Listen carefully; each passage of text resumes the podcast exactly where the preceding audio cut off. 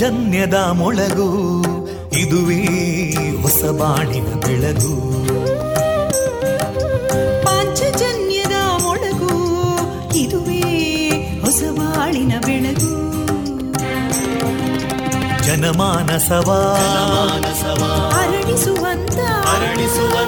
ಜನಮಾನಸವ ಅರಳಿಸುವಂತ ವಿವೇಕವಾಣಿಯ ಮೊಳಗು, ಸುಖ ದುಃಖಗಳಿಗೆ ತಾಕೊರಳಾಗುವ ನಿಲಪ್ರೀತಿಯದಿ ಮೊಳಗು, ಇದುವೇ ಹೊಸ ಬಾಳಿನ ಬೆಳಗು, ಇದುವೇ ಪಾಂಚಜನ್ಯದ ಮೊಳಗು, ಇದುವೇ ಪಾಂಚಜನ್ಯದ ಮೊಳಗು. ವಿವೇಕಾನಂದ ವಿದ್ಯಾವರ್ಧಕ ಸಂಘ ಪ್ರವರ್ತಿತ ರೇಡಿಯೋ ಪಾಂಚಜನ್ಯ, ಇದು ಜೀವ ಜೀವದ ಸ್ವರ ಸಂಚಾರ. 90.8 ಸ್ವರ ತರಾಂಗಗಳಲ್ಲಿ ಈ ಹೊತ್ತಿನ ಪ್ರಸಾರ ಕಾರ್ಯಕ್ರಮವನ್ನು ಆರಂಭಿಸುತ್ತಿದ್ದೇವೆ. ಆತ್ಮೀಯ ಶ್ರೋತೃ ಬಾಂಧವರಿಗೆ ರೇಡಿಯೋ ಪಾಂಚಜನ್ಯ ಸಮುದಾಯ ಬಾನುಲಿ ಕೇಂದ್ರ ಬಳಗದ ಪರವಾಗಿ ನಾನು ತೇಜಸ್ವಿನಿ ಮಾಡುವ ಪ್ರೀತಿಪೂರ್ವಕ ನಮಸ್ಕಾರಗಳು. ವಂದೇ ಮಾತರಂ, ವಂದೇ ಮಾತರಂ. ಸುಜಲಾಂ ಸುಫಲಾಂ ಮಲಯಜ ಶೀತಲಾಂ ಸಸ್ಯಶ್ಯಾಮಲಾಂ ಮಾತರಂ ವಂದೇ ಮಾತರಂ. ಶುಭ್ರಜೋತ್ಸ್ನಾ ಪುಲಕಿತಯಾಮಿನೀ ಪುಲ್ಲಕುಸುಮಿತಾ ದ್ರುಮದಳಶೋಭಿನೀ ಸುಹಾಸಿನೀಂ ಸುಮಧುರಭಾಷಿನೀಂ ಸುಖದಾಂ ವರದಾಂ ಮಾತರಂ ವಂದೇ ಮಾತರಂ. ಕೋಟಿ ಕೋಟಿ ಕಂಠ ಕಲಕಲ ನಿನಾದ ಕರಾಲೇ, ಕೋಟಿ ಕೋಟಿ ಭುಜೈರ್ಧೃತಾ ಕರಕಲವಾಲೇ, ಅಬಲಾಂ ಕೇನೋ ಮಾಯೇತೋ ಬಲೇ ಬಹುಬಲಧಾರಿಣೀಂ ನಮಾಮಿ ತಾರಿಣೀಂ ರಿಪುದಲವಾರಿಣೀಂ ಮಾತರಂ ವಂದೇ ಮಾತರಂ. ತುಮಿ ವಿದ್ಯಾ ತುಮಿ ಧರ್ಮ ತುಮಿ ಹೃದಿ ತುಮಿ ಮರ್ಮ, ತ್ವಂ ಹಿ ಪ್ರಾಣ ಶರೀರೇ ಬಾಹುತೇ ತುಮಿ ಮಾ ಶಕ್ತಿ, ಹೃದಯೇ ತುಮಿ ಮಾ ಭಕ್ತಿ, ತೋಮಾರಯಿ ಪ್ರತಿಮಾ ಗಡಿ ಮಂದಿರೇ ಮಂದಿರೇ ವಂದೇ ಮಾತರಂ. ತ್ವಂ ಹಿ ದುರ್ಗಾ ದಶ ಪ್ರಹರಣಧಾರಿಣೀ ಕಮಲಾಂ ಕಮಲದಲ ವಿಹಾರಿಣೀ ವಾಣೀಂ ವಿದ್ಯಾದಾಯಿನೀ ನಮಾಮಿ ತ್ವಾಂ ನಮಾಮಿ ಕಮಲಾಂ ಅಮಲಾಂ ಅತುಲಾಂ ಸುಜಲಾಂ ಸುಫಲಾಂ ಮಾತರಂ ವಂದೇ ಮಾತರಂ. ಶ್ಯಾಮಲಾಂ ಸರಳಾಂ ಸುಸ್ಮಿತಾಂ ಭೂಷಿತಾಂ ಧರಣೀಂ ಭರಣೀಂ ಮಾತರಂ ವಂದೇ ಮಾತರಂ. ವಂದೇ ಮಾತರಂ.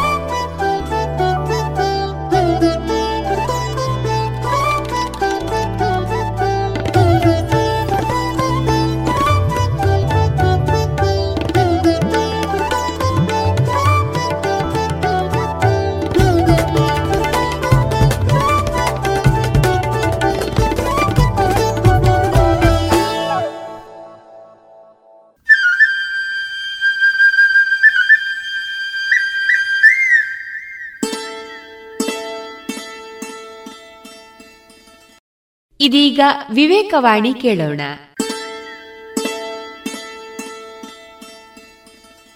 ನಾವು ದಿವ್ಯಜ್ಯೋತಿಯ ಪುತ್ರರು, ಭಗವಂತನ ಮಕ್ಕಳು. ನಾವು ಭಗವಂತನಿಗೆ ಜಯವಾಗಲಿ. ನಾವು ಜಯಶಾಲಿಗಳಾಗುವುದು ಖಂಡಿತ.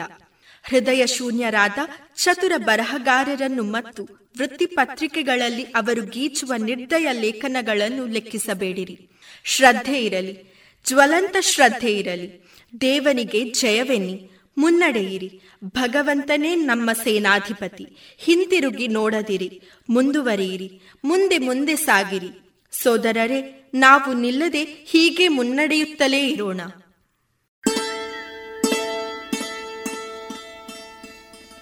ಇದುವರೆಗೆ ವಿವೇಕವಾಣಿ ಕೇಳಿದಿರಿ.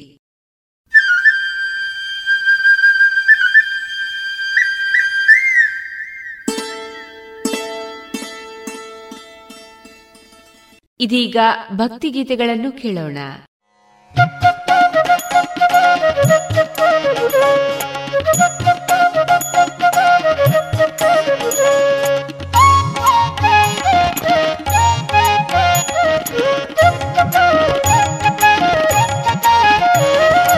ಓಂ ನಮಃ ಶಿವಾಯ, ಓಂ ನಮಃ ಶಿವಾಯ, ಓಂ ನಮಃ ಶಿವಾಯ, ಓಂ ನಮಃ ಶಿವಾಯ, ಓಂ ನಮಃ ಶಿವಾಯ, ಓಂ ನಮಃ ಶಿವಾಯ, ಓಂ ನಮಃ ಶಿವಾಯ, ಓಂ ನಮಃ ಶಿವಾಯ, ಓಂ ನಮಃ ಶಿವಾಯ, ಓಂ ನಮಃ ಶಿವಾಯ, ಓಂ ನಮಃ ಶಿವಾಯ, ಓಂ ನಮಃ ಶಿವಾಯ, ಓಂ ನಮಃ ಶಿವಾಯ, ಓಂ ನಮಃ ಶಿವಾಯ, ಓಂ ನಮಃ ಶಿವಾಯ, ಓಂ ನಮಃ ಶಿವಾಯ.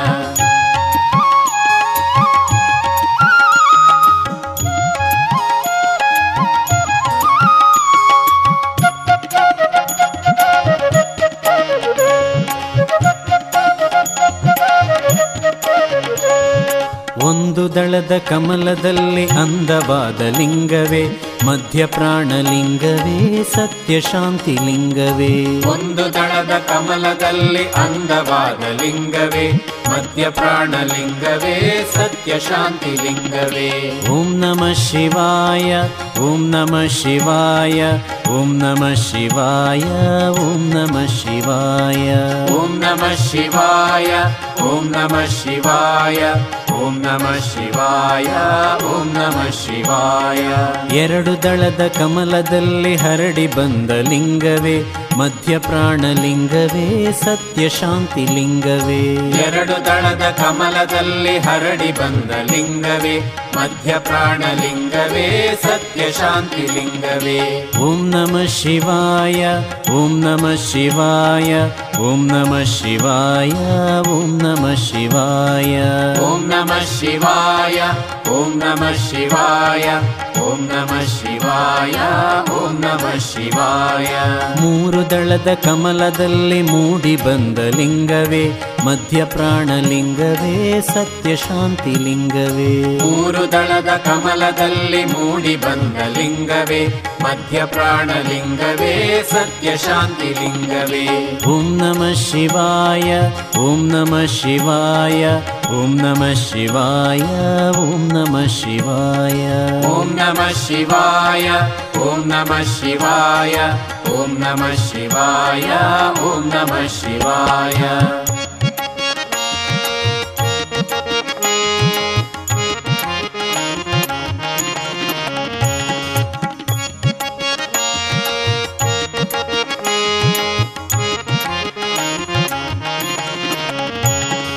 ನಾಲ್ಕು ದಳದ ಕಮಲದಲ್ಲಿ ನಾದ ಜ್ಯೋತಿಲಿಂಗವೇ ಮಧ್ಯಪ್ರಾಣಲಿಂಗವೇ ಸತ್ಯಶಾಂತಿಲಿಂಗವೇ.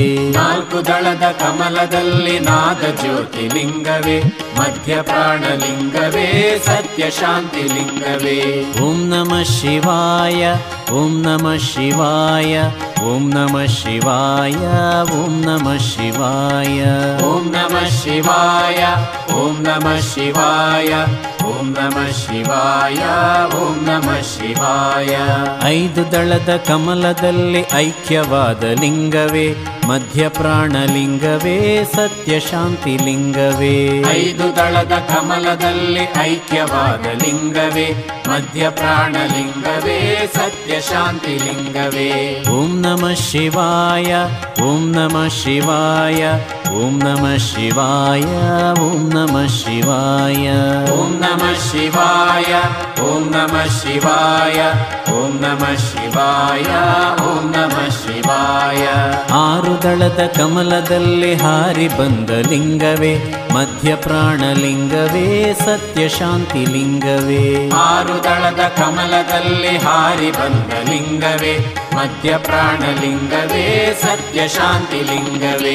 ಓಂ ನಮಃ ಶಿವಾಯ ಓಂ ನಮಃ ಶಿವಾಯ ಓಂ ನಮಃ ಶಿವಾಯ ಓಂ ನಮಃ ಶಿವಾಯ. ಓಂ ನಮಃ ಶಿವಾಯ ಓಂ ನಮಃ ಶಿವಾಯ ಓಂ ನಮಃ ಶಿವಾಯ ಓಂ ನಮಃ ಶಿವಾಯ.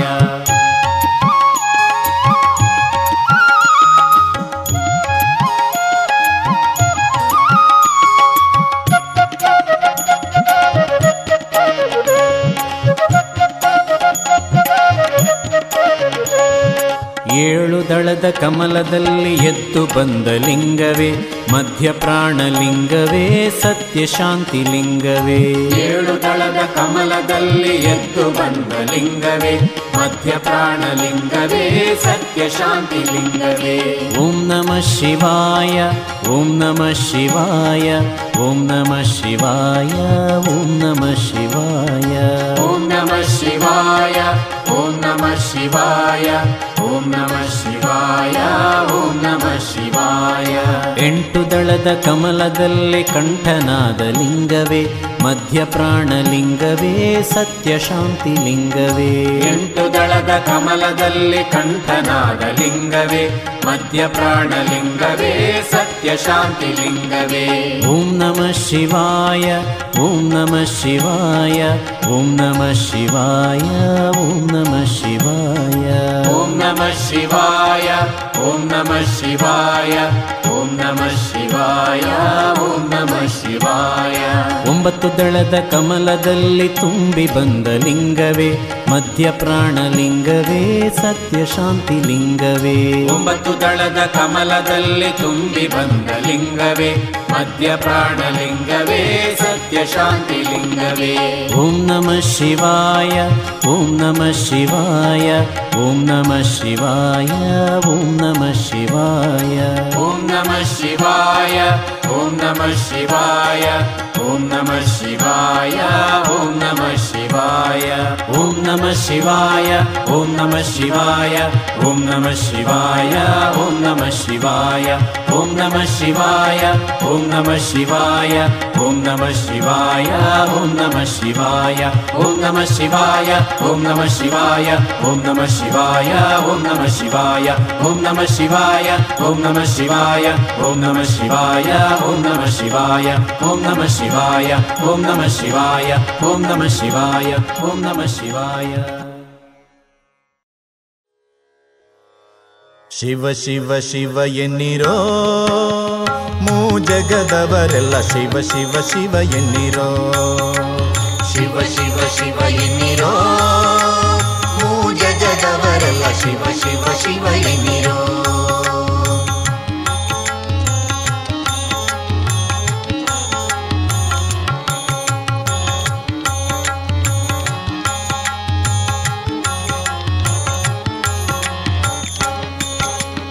ಆಗಮ ಸಿದ್ಧಾಂತ ಮೂಲದ ಜಪ ಇದು ಶಿವ ಶಿವ ಶಿವ ಆಗಮ ಸಿದ್ಧಾಂತ ಮೂಲದ ಜಪ ಇದು ಶಿವ ಶಿವ ಶಿವ.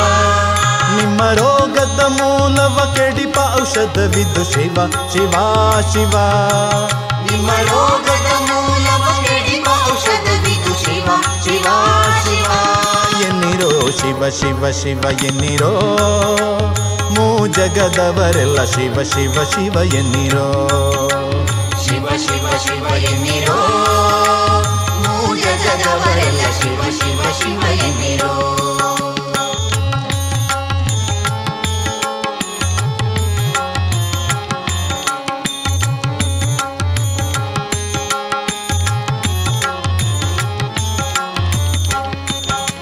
ಮನುಜ ಜನ್ಮದಿ ಹುಟ್ಟಿ ಮೈ ಮರೆದಿರಬೇಡಿ ಶಿವ ಶಿವ ಶಿವ ಮನುಜ ಜನ್ಮದಿ ಹುಟ್ಟಿ ಮೈ ಮರೆದಿರಬೇಡಿ ಶಿವ ಶಿವ ಶಿವ. ನಿಮ್ಮ ತನು ಮನ ಪ್ರಾಣವ ವ್ಯರ್ಥವ ಮಾಡದೆ ಶಿವ ಶಿವ ಶಿವ ನಿಮ್ಮ ತನು ಮನ ಪ್ರಾಣವ ವ್ಯರ್ಥವ ಮಾಡದೆ ಶಿವ ಶಿವ ಶಿವ ಶಿವ ಶಿವ ಶಿವ ಶಿವ ಶಿವ ಎನ್ನಿರೋ ಮೂ ಜಗದವರೆಲ್ಲ ಶಿವ ಶಿವ ಶಿವ ಎನ್ನಿರೋ ಶಿವ ಶಿವ ಶಿವ ಎನ್ನಿರೋ ಮೂ ಜಗದವರೆಲ್ಲ ಶಿವ ಶಿವ ಶಿವ ಎನ್ನಿರೋ.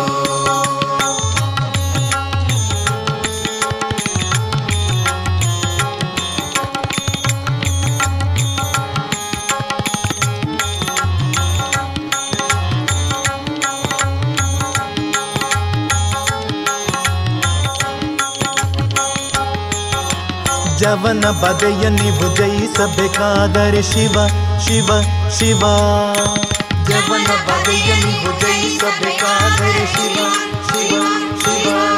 ನಿಜ ಸುವಿಮಲ ಮುಕ್ತಿಯ ಪಡೆಯಬೇಕಾದರೆ ಶಿವ ಶಿವ ಶಿವ ನಿಜ ಸುವಿಮಲ ಮುಕ್ತಿಯ ಪಡೆಯಬೇಕಾದರೆ ಶಿವ ಶಿವ ಶಿವ ಎನ್ನಿರೋ ಶಿವ ಶಿವ ಶಿವ ಎನ್ನಿರೋ ಮೂ ಜಗದವರೆಲ್ಲ ಶಿವ ಶಿವ ಶಿವ ಎನ್ನಿರೋ ಶಿವ ಶಿವ ಶಿವ ಎನ್ನಿರೋ ಮೂ ಜಗದವರೆಲ್ಲ ಶಿವ ಶಿವ ಶಿವ ಎನ್ನಿರೋ.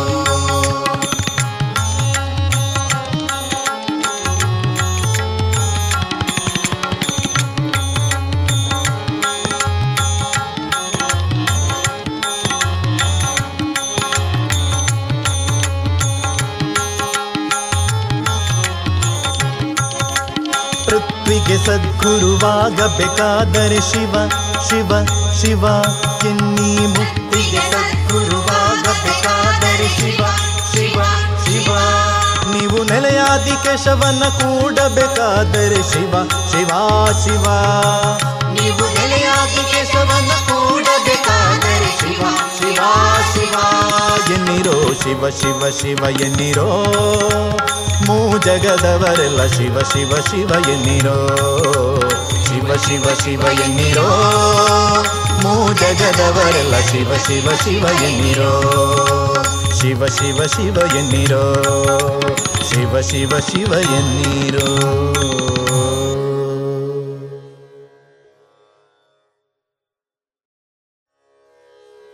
ಭವಮೋಚಕ ಭಾಗವತ ಶಾಸ್ತ್ರವ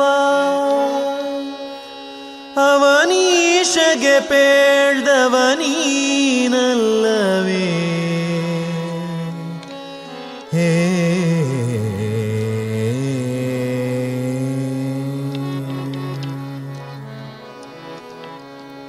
ಶಿವನೇ ನಾ ನಿನ್ನ ಸೇವಕನಯ್ಯ ಶಿವನೇ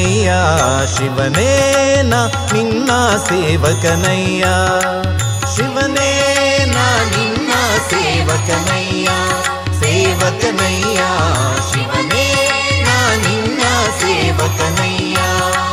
ದುರ್ಮನ ಬಿಡಿಸಯ್ಯ, ದುರ್ಮನ ಬಿಡಿಸಯ್ಯ, ದುರ್ಮನ ಬಿಡಿಸಯ್ಯ, ದುರ್ಮನ ಬಿಡಿಸಯ್ಯ, ಶಿವನೇ ನಾ ನಿನ್ನ ಸೇವಕನಯ್ಯ, ಸೇವಕನಯ್ಯ, ಶಿವನೇ ನಾ ನಿನ್ನ ಸೇವಕನಯ್ಯ, ಸೇವಕನಯ್ಯ, ಶಿವನೇ ನಾ ನಿನ್ನ ಸೇವಕನಯ್ಯ.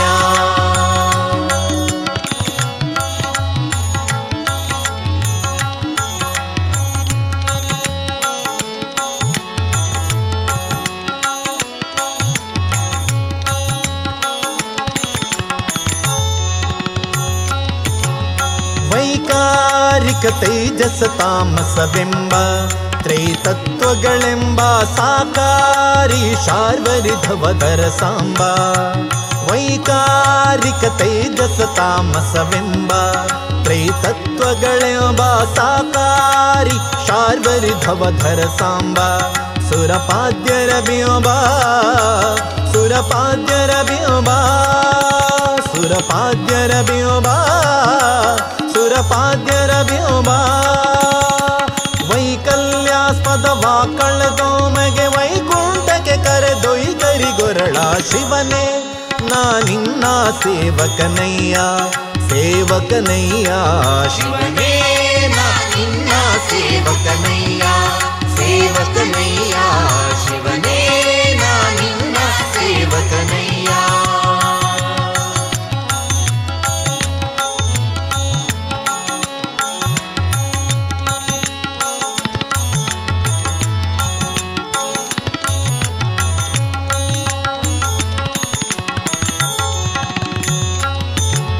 ಮೃತ್ಯುಂಜಯ ಮುಪ್ಪುರಹರ ಮಹದೇವ ದೇವರ್ಕಳಕಾವ ಸ್ತುತ್ಯ ತ್ರಿಜದಿ ಪಿಜಾತತಿವನ್ನತಾವ.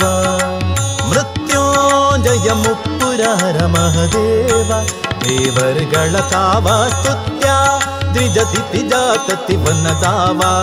ದುರಿತಾಂಬುದಿನಾವ, ದುರಿತಾಂಬುದಿನಾವ, ದುರಿತಾಂಬುದಿನಾವ, ದುರಿತಾಂಬುದಿನಾವ.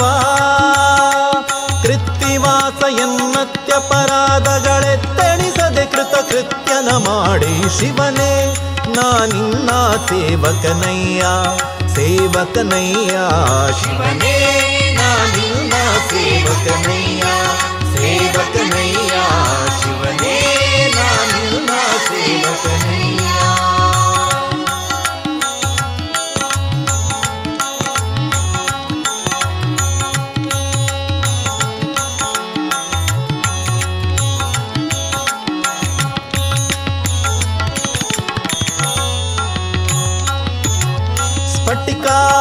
ಕಪಾಲಿ ಕಾಮಿತ ಫಲದ ಫಲ್ಗುಣ ಸಕ ಶ್ರೀಧ ವಿಠಲಾಶ್ರಯ ವಿತ್ತ ಪವಿತ್ರ ಧಿರದ.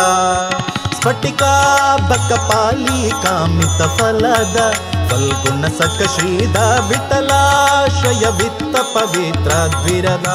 ಚರ್ಮಾಂಬರನಾದ, ಚರ್ಮಾಂಬರನಾದ, ಕುಟಿಲರಹಿತ ಧೂರ್ಜಟಿ ವೃಷಭಧ್ವಜ ನಿಟಿಲ ನಯನ ಸಂಕಟವ ನಿವಾರಿಸು, ಶಿವನೇ ನಾ ನಿನ್ನ ಸೇವಕನಯ್ಯ, ಸೇವಕನಯ್ಯ, ಶಿವನೇ ನಾ ನಿನ್ನ ಸೇವಕನಯ್ಯ, ಶಿವನೇ ನಾ ನಿನ್ನ ಸೇವಕನಯ್ಯ, ಸೇವಕನಯ್ಯ, ಶಿವನೇ ನಾ ನಿನ್ನ ಸೇವಕನಯ್ಯ.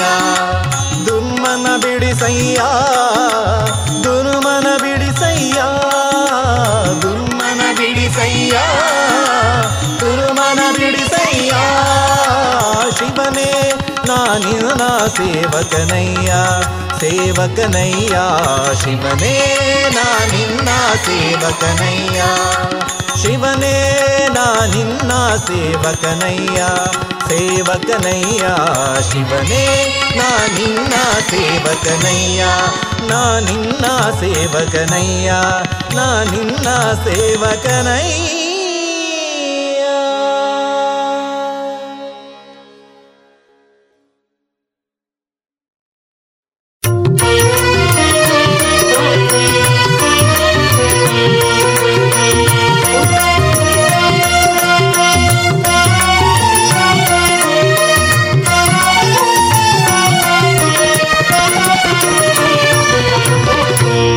ದಾಸನಮಾಡಿಕೋ ಎನ್ನ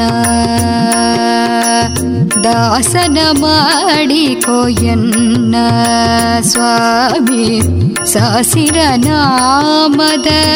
ವೆಂಕಟರಮಣ ದಾಸನಮಾಡಿಕೋ ಎನ್ನ ಸ್ವಾಮಿ ಸಹಸಿರನಾಮದ ವೆಂಕಟರಮಣ ದಾಸನಮಾಡಿಕೋ ಎನ್ನ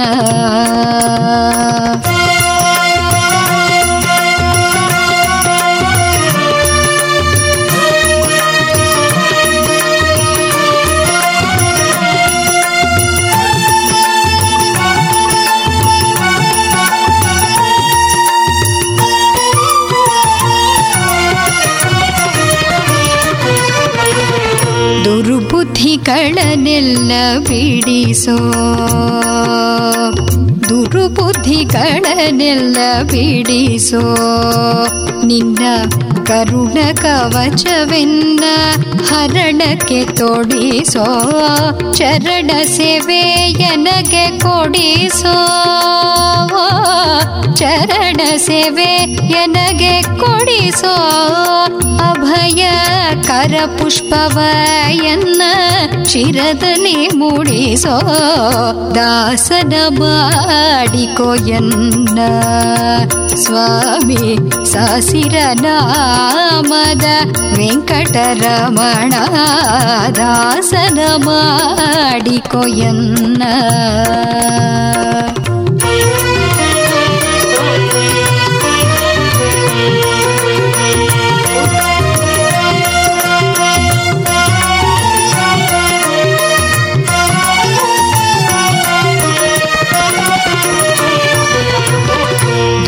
ಭಕ್ತಿ ನಿನ್ನಲ್ಲಿ ಬೇಡಿ ದೃಢ ಭಕ್ತಿ ನಿನ್ನಲ್ಲಿ ಬೇಡಿ ನಾ ನಡಿಗೆರಗುವೆನಯ್ಯ ಅನುದಿನ ಪಾಡಿ ಕಡೆ ಕಣ್ಣಿಲೆ ಕೆಂದ ನೋಡಿ ಕಡೆ ಕಣ್ಣಿಲೆ ಕೆನ್ನ ನೋಡಿ ಬಿಡುವೆ ಕೊಡು ನಿನ್ನ ಧ್ಯಾನವ ಮನ ಶುಚಿ ಮಾಡಿ ದಾಸನ ಮಾಡಿಕೋ ಎನ್ನ ಸ್ವಾಮಿ ಸಹಸಿರನಾಮದ ವೆಂಕಟರಮಣ ದಾಸನ ಮಾಡಿಕೋ ಎನ್ನ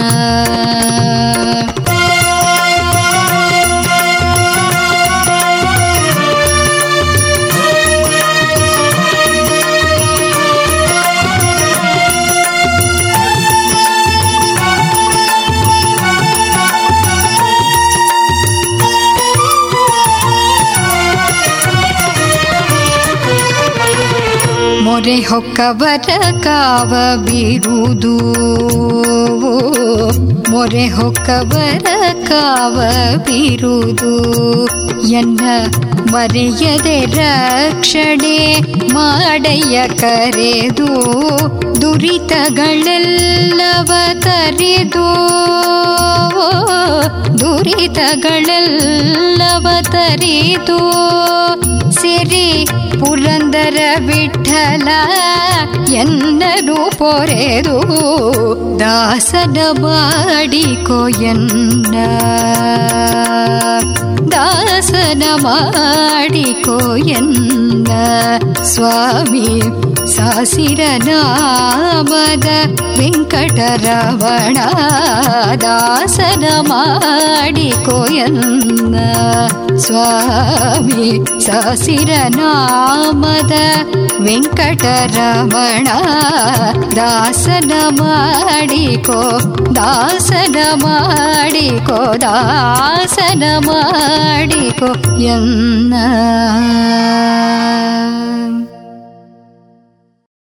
ಇದುವರೆಗೆ ಭಕ್ತಿಗೀತೆಗಳನ್ನ ಕೇಳಿದಿರಿ. ರೇಡಿಯೋ ಪಾಂಚಜನ್ಯ 90.8 ಎಫ್ಎಂ ಸಮುದಾಯ ಬಾನುಲಿ ಕೇಂದ್ರ ಪುತ್ತೂರು. ಇದು ಜೀವ ಜೀವದ ಸ್ವರ ಸಂಚಾರ.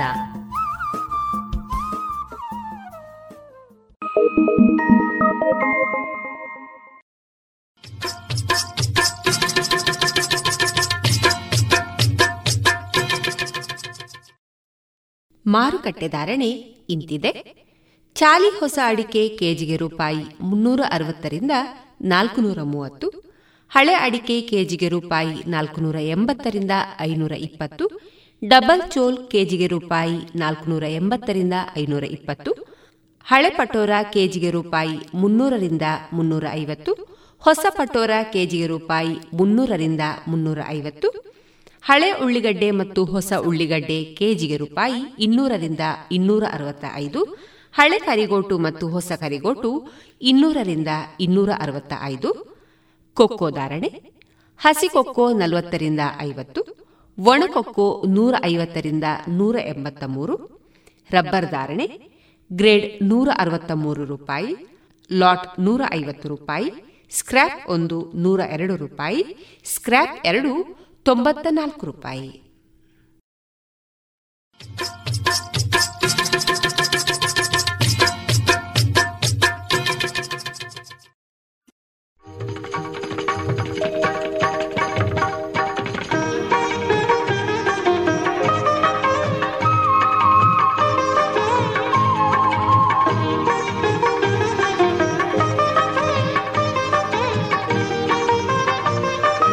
ಇನ್ನೀಗ ಸ್ವಾಮಿ ಜಗದಾತ್ಮಾನಂದರ ಬದುಕಲು ಕಲಿಯಿರಿ ಕೃತಿಯಿಂದ ಆಯ್ದ ಭಾಗವನ್ನ ಕೇಳೋಣ.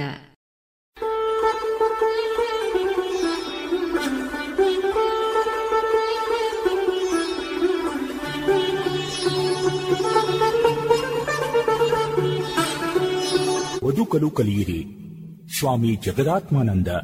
ಕೊಡುಗೆ: ಶ್ರೀ ರಾಮಕೃಷ್ಣಾಶ್ರಮ, ಮೈಸೂರು.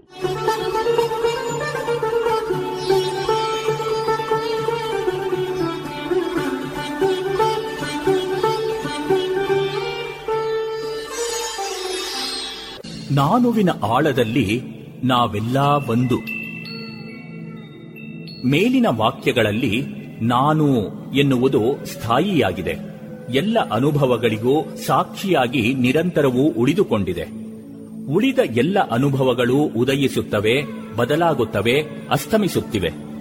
ದೃಶ್ಯವೂ ನಿರಂತರ ಪರಿವರ್ತನಾಶೀಲವೂ ವಿನಾಶಶೀಲವೂ ಆದ ಆ ಅನುಭವಗಳನ್ನೆಲ್ಲ ಬೆಳಗುತ್ತಾ ಸ್ಥಾಯಿಯಾಗಿ ನಿಂತಿರುವ ಈ ನಾನುವಿನ ಮೂಲಕ ವ್ಯಕ್ತವಾಗುವ ತತ್ವ ಯಾವುದು? ನಾನು ಯಾವಾಗಲೂ ಇದ್ದುಕೊಂಡಿದೆ ಎನ್ನುವುದಕ್ಕಿಂತಲೂ ನೈಜ ಸ್ಥಿತಿಯಲ್ಲಿ ಅದು ಇರುವಿಕೆಯೇ ಆಗಿದೆ ಎನ್ನುವುದು ಹೆಚ್ಚು ಸಮಂಜಸ ಎಂಬುದು ಸ್ವಲ್ಪ ಗಾಢವಾಗಿ ಯೋಚಿಸಿದರೆ ಸ್ಪಷ್ಟವಾಗುವುದು. ನಾನು ಇದ್ದೇನೆ ಎಂಬ ಮಾತಿನಲ್ಲಿ ನಾನು ಇದ್ದೇನೆ ಎಂಬುದು ನನಗೆ ತಿಳಿದಿದೆ ಎಂಬುದನ್ನೇ ಸೂಚ್ಯವಾಗಿ ಹೇಳುತ್ತಿದ್ದೇನಷ್ಟೆ. ದೈನಂದಿನ ವ್ಯವಹಾರದಲ್ಲಿ ಇರುವಿಕೆ, ಅರಿಯುವಿಕೆ ಬೇರೆ ಬೇರೆ ಎಂದು ತೋರಿದರೂ ನನ್ನ ಅಸ್ತಿತ್ವ ಅಥವಾ ಇರುವಿನ ಅರಿವು ಸಮಸಮಯದಲ್ಲೇ ಉಂಟಾಗುವುದರಿಂದ ನಾನು ಎನ್ನುವುದು ಅರಿವಿರುವುಗಳ ಗಟ್ಟಿಯೇ ಆಗಿದೆ. ಯಥಾರ್ಥವಾಗಿ ವಿವಿಧ ಪರಿಮಿತಿಗಳಾದ ಕಾಮ, ಮೋಹ, ಸಂಶಯ, ವಿಪರೀತ ಭಾವನೆಗಳಿಂದ ಅದನ್ನು ಬಿಡಿಸಿ ವಿಂಗಡಿಸಿ ತಿಳಿದುಕೊಂಡಾಗ ಅದು ಅರಿವಿರುವು, ಒಲವು ಅಥವಾ ಸಚ್ಚಿತ್ ಆನಂದದ ಸಾಗರವೇ ಆಗಿದೆ ಎಂಬುದು ಅನುಭವಿಯ ಪಾಲಿಗೆ ಮಹಾ ಸತ್ಯವಾಗುವುದು. ನಮ್ಮೆಲ್ಲರ ನಿಜದ ನೆಲೆ ಅದು. ಅಲ್ಲಿ ನಾವೆಲ್ಲರೂ ಒಂದು. ಸತ್ಯಾನ್ವೇಷಣೆಯ ಹಂಬಲವಿರುವವರಿಗೆ ವಿಚಾರಯುಕ್ತಿಗಳಿಂದಲೂ ಈ ಪರಮ ಸತ್ಯದ ಒಂದು ಬೌದ್ಧಿಕವಾದ ಕ್ಷಣಿಕ ದರ್ಶನ ಅಥವಾ ಇಣುಕುನೋಟ ಸಾಧ್ಯ. ಮನುಷ್ಯನ ಅಂತರಂಗದಲ್ಲಿರುವ 3 ಮುಖ್ಯ ಸೆಳೆತಗಳು ಸ್ವಾಭಾವಿಕ, ಸರ್ವಸಾಮಾನ್ಯ, ಸರ್ವವೇದ್ಯ. ಇವು ನಮ್ಮ ನೈಜ ಸ್ವರೂಪವನ್ನು ತಿಳಿಸುವ ಮೂಲಭೂತ ಅನಿಸಿಕೆಗಳು. ಈ 3 ಸೆಳೆತಗಳು 3 ವಿಧವಾಗಿ ಪ್ರಕಟವಾಗುವುದನ್ನು ಕಾಣುತ್ತೇವೆ. ಬದುಕಬೇಕು, ನಾಶವಾಗಬಾರದು. ತಿಳಿದುಕೊಳ್ಳಬೇಕು, ಅಜ್ಞಾನಿಯಾಗಬಾರದು. ಆನಂದಿಸಬೇಕು, ದುಃಖಿಯಾಗಬಾರದು ಎಂಬಿವುಗಳೇ ಆ 3 ಹಂಬಲಗಳು. ಈ ನಮ್ಮ ಜಗತ್ತಿನಲ್ಲಿ ಸ್ವಸ್ಥನಾದ ವ್ಯಕ್ತಿಯೊಬ್ಬನಲ್ಲಿ ಈ 3 ಗುಣಗಳನ್ನು ಕಾಣದಿರಲು ಸಾಧ್ಯವಿಲ್ಲ. ಯಾರೆಲ್ಲಾದರೂ ಈ 3 ಗುಣಗಳನ್ನು ಕಾಣದಿದ್ದರೆ ಆತನು ಸಾಮಾನ್ಯ ಮಾನವರ ಗುಂಪಿಗೆ ಸೇರುವುದಿಲ್ಲ. ಒಂದೋ ಆತ ಅತಿಮಾನವ, ಇಲ್ಲವೇ ಅವನಲ್ಲಿ ಏನೋ ಐಬು ಅಥವಾ ಕೊರತೆ ಇದೆ ಎಂದು ಅರ್ಥ. ಈ ಸೆಳೆತ, ಅನಿಸಿಕೆ ಅಥವಾ ಆಸೆಗೆ ಗೊತ್ತಾದ ಯಾವುದೇ ಒಂದು ಸೀಮೆ ಅಥವಾ ಪರಿಧಿ ಇದೆ ಎನ್ನುವಂತಿಲ್ಲ. ಎಂದೆಂದೂ ಬದುಕಿರಬೇಕೆಂದು ಹಂಬಲಿಸುತ್ತೇವೆ. ಆದರೆ ಸಾವು ಅನಿವಾರ್ಯ. ಯಮರಾಯ ಎಂದಾದರೊಂದು ದಿನ ನಮ್ಮಲ್ಲಿಗೆ ಬಂದೇ ಬರುತ್ತಾನೆಂಬುದು ನಮಗೆ ಗೊತ್ತಿದೆ. ಆದರೆ ನಾವು ಇಲ್ಲವಾಗಿ ಬಿಡುತ್ತೇವೆ ಎನ್ನುವ ಕಲ್ಪನೆ ನಮಗೆ ಬರುವುದಿಲ್ಲ. ಹಾಗೆಂದು ಯೋಚಿಸುವುದು ನಮ್ಮ ಅಂತರಂಗದ ಸ್ವಭಾವಕ್ಕೆ ಸಾಧ್ಯವೇ ಇಲ್ಲವೆಂದು ತೋರುವುದು. ನಮ್ಮಲ್ಲಿ ಅರಿವಿನ ಹಂಬಲ ಎಷ್ಟೊಂದು ತೀವ್ರವಾಗಿ ಇದೆ. ವಸ್ತುಗಳ ಹೊರರೂಪ, ಅದರ ಹಿನ್ನೆಲೆಯಲ್ಲಿ ಅಡಗಿರುವ ತತ್ವ, ಅದರಿಂದ ಪಡೆಯಬಹುದಾದ ಉಪಯೋಗ, ಅದರ ಸಾರ ಸರ್ವಸ್ವವನ್ನೇ ತಿಳಿಯಬೇಕೆನ್ನುವ ಆಸೆ ನಮ್ಮದು.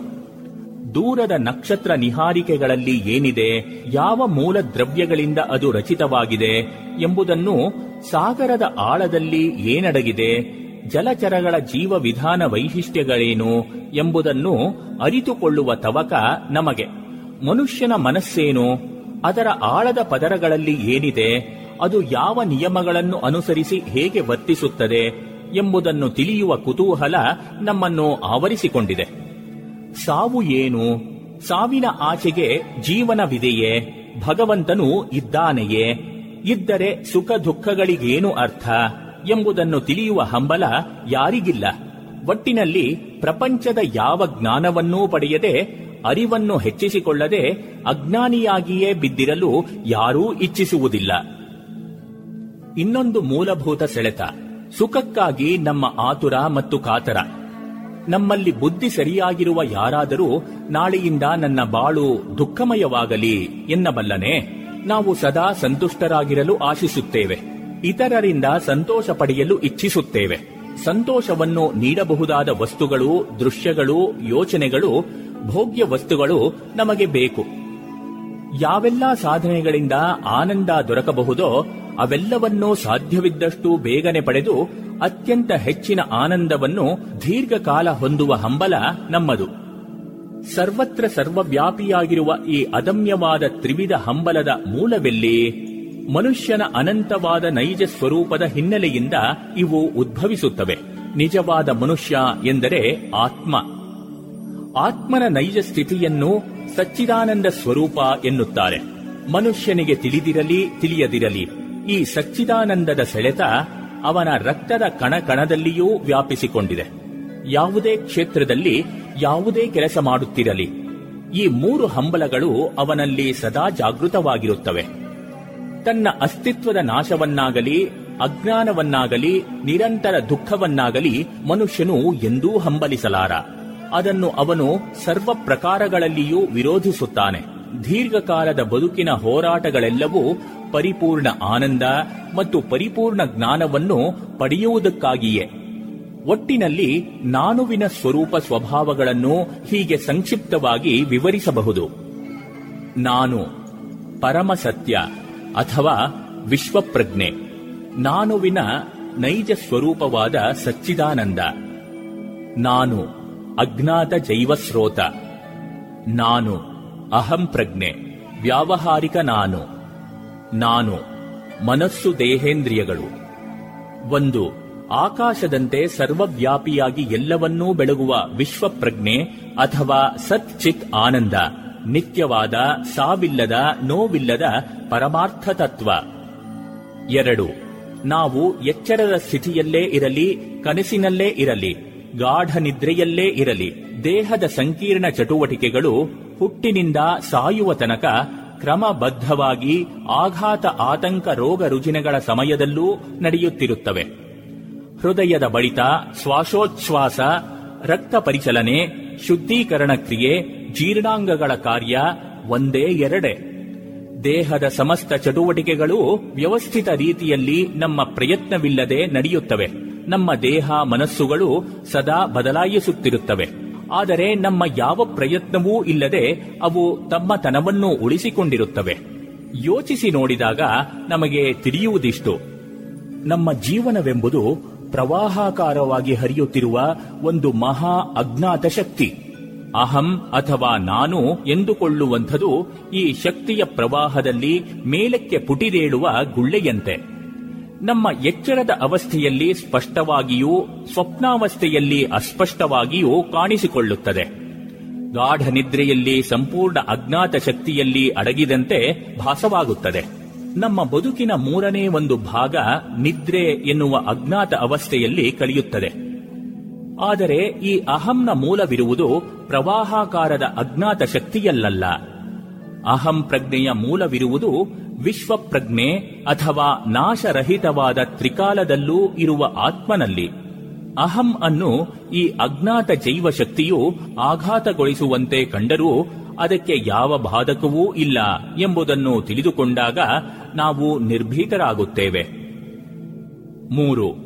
ಕಿಟಕಿ ಬಾಗಿಲು ಮುಚ್ಚಿದ ಕೋಣೆಯಲ್ಲಿ ಸಣ್ಣ ಬಿರುಕಿನ ಮೂಲಕ ಬೆಳಕು ಒಳಗೆ ಪ್ರವೇಶಿಸಿ ಕೊಂಚ ಜಾಗವನ್ನು ಬೆಳಗುತ್ತದೆ. ಕೋಣೆಯ ಹೊರಗಿನಿಂದ ನೋಡುವವರಿಗೆ ಬೆಳಕು ಪ್ರವೇಶ ಮಾಡುವ ಬಿರುಕು ಕಪ್ಪಾದ ಒಂದು ರಂಧ್ರ ಮಾತ್ರ. ಆದರೆ ಕೋಣೆಯಲ್ಲಿರುವವರಿಗೆ ಸ್ವಲ್ಪ ಭಾಗವನ್ನದು ಬೆಳಗುವುದು ಕಾಣುತ್ತದೆ. ಆ ಬೆಳಕನ್ನು ನೀಡುವ ಬಿರುಕು ತನ್ನಿಂದಲೇ ಬೆಳಕು ಬರುತ್ತಿದೆ ಎಂದು ತಿಳಿದುಕೊಂಡರೆ ಹೇಗೋ ಹಾಗಿದೆ ನಮ್ಮ ನಾನು ನಾನು ಎಂದುಕೊಳ್ಳುವ ಅಹಂಕಾರ.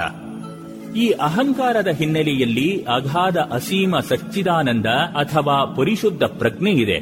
ಈ ಪುಟ್ಟ ಅಹಂ ತನ್ನ ಹಿನ್ನೆಲೆಯಲ್ಲಿರುವ ಸಚ್ಚಿದಾನಂದ ಸಾಗರದ ಆಧಾರವನ್ನು ಮರೆತರೆ ಇತರ ಅಹಂಗಳು ಎಂಥ ಸ್ಥಿತಿಯಲ್ಲಿದ್ದರೂ, ವಿಕಾಸದ ಪ್ರಾಥಮಿಕ ಹಂತದಲ್ಲಿದ್ದರೂ ಮೂಲತಃ ತನ್ನಂತೆಯೇ ಎಂಬುದನ್ನು ತಿಳಿಯದೆ ಪೂರ್ವಾಗ್ರಹ ಅಥವಾ ದ್ವೇಷದೃಷ್ಟಿಯನ್ನು ಬೆಳೆಸಿಕೊಂಡರೆ ಇದಕ್ಕೆ ಅಹಂಗೆ ರೋಗ ತಗಲಿದಂತಾಗುತ್ತದೆ. ಓದುಗರಲ್ಲಿ ಕೆಲವರಿಗಾದರೂ ನಿಜವಾದ ಧಾರ್ಮಿಕ ದೃಷ್ಟಿ ಇಲ್ಲಿದೆ ಎನ್ನಿಸದಿರದು. 4. ಮನಸ್ಸು ಮತ್ತು ದೇಹ ಅಸ್ತಿತ್ವ ಮೀಮಾಂಸೆ.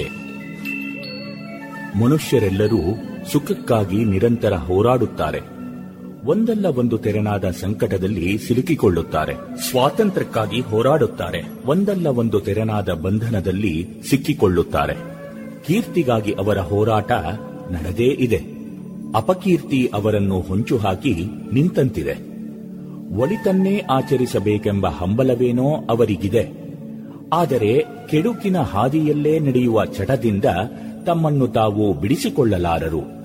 ಸಾವಿನಿಂದ ತಪ್ಪಿಸಿಕೊಳ್ಳುವ ಪ್ರಯತ್ನ ಸದಾ ನಡೆದಿದೆ. ಆದರೆ ಸಾವಿನ ಭಯ ಅವರನ್ನು ಸುತ್ತುವರೆದಿದೆ. ಹುಟ್ಟಿದ ವ್ಯಕ್ತಿ ಸಾಯುವವರೆಗೂ ನಗು, ಅಳು, ಆಸೆ, ನಿರಾಶೆ, ರಾಗದ್ವೇಷ, ಗೆಲುವು, ಸೋಲು ಈ ದ್ವಂದ್ವಗಳ ಹೆದ್ದರೆಗಳಲ್ಲಿ ತೇಲುತ್ತಿರುತ್ತಾನೆ. ಜೇಡರ ಬಲೆಯಲ್ಲಿ ಸಿಕ್ಕ ನೊಣದಂತೆ ಕೆಲವೊಮ್ಮೆ ಅಸಹಾಯಕನಾಗಿ ಬಿಡುತ್ತಾನೆ. ಹಳ್ಳಿಯ ಹೈದನೂ, ದಿಲ್ಲಿಯ ಮಾನ್ಯನೂ, ಅರಮನೆ ಗುರುಮನೆಗಳಲ್ಲಿರುವವನು, ಗುಹೆ ಗುಡಿಸಿಲಲ್ಲಿರುವವನು, ಪಶ್ಚಿಮ ದೇಶದ ಬಿಳಿಯನೂ, ಆಫ್ರಿಕಾದ ಕರಿಯನೂ ಈ ದ್ವಂದ್ವಗಳನ್ನು ದಾಟಲಾರರು. ಹಾಗಾದರೆ ಮನುಷ್ಯನ ಸ್ಥಿತಿ ಇಷ್ಟೆಯೇ? ಇದೇ ಅವನ ಗತಿಯೇ? ಹಾಗೆಂದರೆ ಅವನೇಕೆ ಪರಿಸ್ಥಿತಿಯೊಂದಿಗೆ ಹೊಂದಾಣಿಕೆ ಮಾಡಿಕೊಂಡಿಲ್ಲ? ಪರಿಸ್ಥಿತಿಯ ಪರಿಮಿತಿಯಿಂದ ಬಿಡಿಸಿಕೊಳ್ಳಲು ತೀವ್ರ ಹಂಬಲದ ಹೋರಾಟವೇಕೆ? ಪಾರತಂತ್ಯದ ಸಂಕೋಲೆಯಿಂದ ತಪ್ಪಿಸಿಕೊಳ್ಳುವ ಪ್ರಯತ್ನವೇಕೆ? ಅಪೂರ್ಣ ಮಾನವ ಪೂರ್ಣತೆಯ ಚಿತ್ರವನ್ನೇಕೆ ಚಿತ್ರಿಸಿಕೊಳ್ಳಬೇಕು? ಸತ್ಯ ಸಂಗತಿ ಇದು. ಮನುಷ್ಯ ನಿಜವಾಗಿಯೂ ಮರ್ತ್ಯನಲ್ಲ, ಬದ್ಧನೂ ಅಲ್ಲ, ಅಪೂರ್ಣನೂ ಅಲ್ಲ. ಆದರೆ ಮರ್ತ್ಯನೆಂದೂ, ಬದ್ಧನೆಂದೂ, ಅಪೂರ್ಣನೆಂದೂ ದೀರ್ಘಕಾಲದ ಅಜ್ಞಾನದಿಂದ ತಿಳಿದುಕೊಂಡಿದ್ದರೂ ಅದನ್ನು ಅವನ ಆಂತರಿಕ ಸತ್ವ ನಿರಂತರ ವಿರೋಧಿಸುತ್ತಿರುತ್ತದೆ. ಅಜ್ಞಾನ ಕಳೆಯದೆ ಈ ಆಂತರಿಕ ಸತ್ವದ ಪರಿಚಯವಾಗದು. ಅವನ ಹೋರಾಟಕ್ಕೂ ಅಂತ್ಯವಿರದು. ಸೂರ್ಯಕಿರಣಗಳ ಕಾವಿನಿಂದ ಸಮುದ್ರದ ನೀರು ಜಲಕಣಗಳಿಂದ ಮೋಡವಾಗಿ ಮೇಲೇರಿ ಹಿಮಾಲಯ ಪರ್ವತ ಪ್ರದೇಶವನ್ನು ಸಮೀಪಿಸುತ್ತದೆ. ಈ ಜಲಕಣಗಳ ನಿಜವಾದ ಸ್ವರೂಪ ಸಮುದ್ರವೇ. ತಮ್ಮ ನಿಜದ ನೆಲೆಯಾದ ಸಮುದ್ರಕ್ಕೆ ಹಿಂದಿರುಗಲು ಈ ಜಲಕಣಗಳ ಸತತ ಪ್ರಯತ್ನ ನಡೆದೇ ಇದೆ. ಆದುದರಿಂದಲೇ ಅವು ಅಷ್ಟು ಚಂಚಲ. ತಮ್ಮ ನೈಜ ಸ್ವರೂಪವಾದ ಅಥವಾ ನಿಜದ ನೆಲೆಯಾದ ಸಮುದ್ರವನ್ನು ಸೇರುವವರೆಗೂ ಅವುಗಳ ಚಾಂಚಲ್ಯವಾಗಲಿ ಹೋರಾಟವಾಗಲಿ ನಿಲ್ಲದು. ತಮ್ಮ ನೈಜ ಸಚ್ಚಿದಾನಂದ ಸ್ವರೂಪದಿಂದ ಚ್ಯುತರಾದ ಜೀವಿಗಳಿಗೆ ನೈಜ ಆನಂದ ಪಡೆಯುವ ನಿಜದ ನೆಲೆಯಲ್ಲಿ ನಿಲ್ಲುವ ಸತತ ಇಚ್ಛೆ ಇದೆ ಮತ್ತು ಯತ್ನವೂ ನಡೆದೇ ಇದೆ. ಆದುದರಿಂದಲೇ ಜೀವನು ಅಷ್ಟೊಂದು ಚಂಚಲನಾಗಿ ಪತ್ನಿಯಲ್ಲಿ, ಪುತ್ರರಲ್ಲಿ, ವಿತ್ತ ಹಾಗೂ ಇನ್ನಿತರ ವಿಷಯ ವಸ್ತುಗಳಲ್ಲಿ ಆನಂದವನ್ನು ಹುಡುಕಾಡುತ್ತಿರುತ್ತಾನೆ. ಆನಂದ ಲಾಭದ ಆಸೆಯಿಂದಲೇ ವ್ಯಕ್ತಿ ನಾನಾ ರೀತಿಯ ಒಳಿತು ಕೆಡುಕುಗಳನ್ನುಂಟು ಮಾಡುವ ಕಾರ್ಯಗಳಲ್ಲಿ ಮುಳುಗಿರುತ್ತಾನೆ. ಆದರೆ ಆತನ ಪ್ರಯತ್ನಗಳೆಲ್ಲ ಪೂರ್ಣ ದೃಷ್ಟಿಯಿಂದ ಪ್ರೇರಿತವಲ್ಲ, ಆಂಶಿಕ ದೃಷ್ಟಿಯಿಂದ ಪ್ರೇರಿತನಾಗಿ ಅಥವಾ ಅಜ್ಞಾನವಶನಾಗಿದ್ದುಕೊಂಡು ಮಾಡುವುದರಿಂದ ಅವನನ್ನು ಗೊಂದಲ ದುಃಖಗಳಿಗೆ ಈಡು ಮಾಡುತ್ತವೆ. ಸರಿಯಾದ ಅರಿವು ದೊರೆತಾಗ ವ್ಯಕ್ತಿ ನಿಜದ ಆನಂದದೊಂದಿಗೆ ಬಂಧನವನ್ನೂ ದಾಟಿ ಪೂರ್ಣತೆಯನ್ನು ಪಡೆಯುತ್ತಾನೆ. ನಮ್ಮ ಸಾಮಾಜಿಕ, ರಾಜಕೀಯ, ಆರ್ಥಿಕ ಸುಧಾರಣೆಯ ಕ್ರಮಗಳೆಲ್ಲ ಹೊಟ್ಟೆ, ಬಟ್ಟೆ, ವಸತಿಯೇ ಮೊದಲಾದ ದೈಹಿಕ, ಜೈವಿಕ ಅಸ್ತಿತ್ವಕ್ಕಿರುವ ತಡೆ ತೊಂದರೆಗಳನ್ನು ದೂರ ಮಾಡುವುದಕ್ಕಾಗಿ ನಡೆದಿವೆ. ಆದರೆ ಮನುಷ್ಯರು ಅಹಂನ ಅಸ್ತಿತ್ವಕ್ಕಾಗಿ ನಡೆಯಿಸುವ ಹೋರಾಟದ ಭಾರವನ್ನು ಕಡಿಮೆ ಮಾಡುವ ಕಲೆಯನ್ನು ಇನ್ನೂ ಕಲಿತಿಲ್ಲ. ತಾನು ಹುಟ್ಟಿ ಬೆಳೆದ ತನ್ನ ಕುಟುಂಬದ ಪರಿಸರದಲ್ಲಿ, ತನ್ನ ಕಾರ್ಯಕ್ಷೇತ್ರದಲ್ಲಿ, ಸ್ನೇಹಿತ ಸಹೋದ್ಯೋಗಿಗಳ ಮಧ್ಯದಲ್ಲಿ, ಇತರ ಸಾಮಾಜಿಕ ವ್ಯವಹಾರಗಳಲ್ಲಿ ಅಹಂ ತನ್ನ ವೈಶಿಷ್ಟ್ಯ, ಸ್ಥಾನಮಾನಗಳನ್ನು ಉಳಿಸಿಕೊಳ್ಳಲು ಹೆಣಗುತ್ತದೆ. ಇದರಿಂದ ಸಮಸ್ಯೆಗಳ ಜಟಿಲ ಜಾಲ ಹೇಗೆ ಉದಿಸುತ್ತದೆ ಎಂಬುದನ್ನು ಕಲ್ಪಿಸಿಕೊಳ್ಳಬಹುದು. ಅಸ್ತಿತ್ವವಾದಿ ಬರಹಗಾರರು ತಮ್ಮ ಕತೆ, ಕಾದಂಬರಿಗಳಲ್ಲಿ ಇದನ್ನು ಅರ್ಥವತ್ತಾಗಿ ಚಿತ್ರಿಸುವಲ್ಲಿ ನೈಪುಣ್ಯ ತೋರಿಸುತ್ತಾರೆ. ಬರ್ಟ್ರಾಂಡ್ ರಸೆಲ್ಲರು ಹೇಳುವಂತೆ, ಜೀವನಕ್ಕಾಗಿ ಹೋರಾಟ ಎನ್ನುವ ಜನರ ಮಾತಿನಲ್ಲಿ ತಮ್ಮ ತಮ್ಮ ವೈಯಕ್ತಿಕ ಆಶೋತ್ತರಗಳ ನೆರವೇರಿಕೆ ಅಥವಾ ಯಶಸ್ಸಿಗಾಗಿ ಹೋರಾಟ ಎಂಬುದೇ ಸೂಚಿತವಾಗುತ್ತದೆ. ನಾಳಿನ ತಿಂಡಿ ಅಥವಾ ಊಟ ದೊರೆಯುವುದೇ ಇಲ್ಲವೇ ಎಂಬುದು ಅವರ ಸಮಸ್ಯೆಯಲ್ಲ. ತಮ್ಮ ನೆರೆಹೊರೆಯ ಜನರನ್ನು ಮೀರಿಸುವಲ್ಲಿ ತಾವು ಸೋಲಬಹುದೆಂಬ ಭಯ ಅವರನ್ನು ಬಾಧಿಸುತ್ತದೆ. ಈ ಅಹಂ ಅಸ್ತಿತ್ವ ಮತ್ತು ಮಟ್ಟವನ್ನು ಕಾಯ್ದುಕೊಳ್ಳುವ ಹಂಬಲ ಹೋರಾಟಗಳು ಪಶ್ಚಿಮದ ಚಿಂತನಶೀಲ ವ್ಯಕ್ತಿಗಳ ಆಂಬೋಲನಕ್ಕನುಗುಣವಾಗಿ ನಮ್ಮ ಮೂಲಭೂತ ಅಸ್ತಿತ್ವದ ಅನಿವಾರ್ಯ ಸಮಸ್ಯೆಗಳಲ್ಲೊಂದು. ಅಸ್ತಿತ್ವವಾದದ ಜನಕನೆನಿಸಿದ ಕಿರ್ಕೆಗಾಡ್ನ ಅಭಿಪ್ರಾಯದಲ್ಲಿ ಮನುಷ್ಯನು ಪಡೆಯಬಹುದಾದ ಅನುಭವಗಳೆಲ್ಲ ಈ ಅಹಂನ ಸಂಕುಚಿತ ಬಾಗಿಲಿನ ಮೂಲಕವೇ ಬರಬೇಕು. ಮನುಷ್ಯ ಜೀವನದ ಪ್ರಮುಖ ಲಕ್ಷಣಗಳನ್ನು ಆತನು ಸಂಕ್ಷಿಪ್ತವಾಗಿ ಸಾರ ರೂಪದಲ್ಲಿ ನಾಲ್ಕೇ ಶಬ್ದಗಳಲ್ಲಿ ಸೂಚಿಸುತ್ತಾನೆ: ವ್ಯಕ್ತಿತ್ವ, ವಿರೋಧ, ಆಯ್ಕೆ ಮತ್ತು ಭಯ. ಇವುಗಳೇ ಆ ಪ್ರಮುಖ ಲಕ್ಷಣಗಳು. ಈ ಮಾತುಗಳಿಂದ ಅಹಮಿಕೆಯ ಅಸಂಖ್ಯ ಅಲೆತಗಳನ್ನು, ಘರ್ಷಣೆಗಳನ್ನು, ಪರಿಮಿತಿ ಪರಿಣಾಮಗಳನ್ನು ಆತ ತಿಳಿಸುತ್ತಾನೆ. ಮನುಷ್ಯನು ಹೇಗೆ ತನ್ನ ಹೆಗಲ ಮೇಲೇರಿ ತಾನು ಕುಳಿತುಕೊಳ್ಳಲಾರನೋ ಅದೇ ರೀತಿ ಈ ನಾಲ್ಕು ಪರಿಮಿತಿಗಳನ್ನು ದಾಟಲಾರನು. ನಾನು ನಾನು ಎಂದುಕೊಳ್ಳುವ ದೇಶಕಾಲ ಪರಂಪರೆ ಮತ್ತು ಪರಿಸರ ಒತ್ತಡಗಳಿಗೆ ಬದ್ಧನಾದ ನಾನಾ ಆಸೆ, ಆಸಕ್ತಿ, ಕ್ರಿಯೆ, ಪ್ರತಿಕ್ರಿಯೆ, ಪ್ರಭಾವ, ಪ್ರತಿಭಟನೆಗಳ ಸೆಳೆತಕ್ಕೆ ಸಿಕ್ಕಿಕೊಂಡ ವ್ಯಕ್ತಿಯ ಶಾಂತತೆ ಅಥವಾ ಪರಿಮಿತಿಯನ್ನು ವ್ಯಕ್ತಿತ್ವ ಎನ್ನುವ ಮಾತು ತಿಳಿಸುತ್ತದೆ.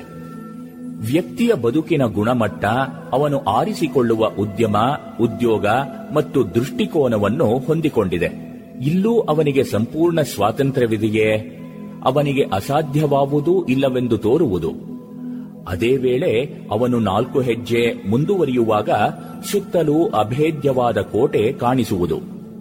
ಅವನ ಅಸಹಾಯಕತೆ ಅವನಿಗೆ ಸ್ಪಷ್ಟವಾಗುವುದು.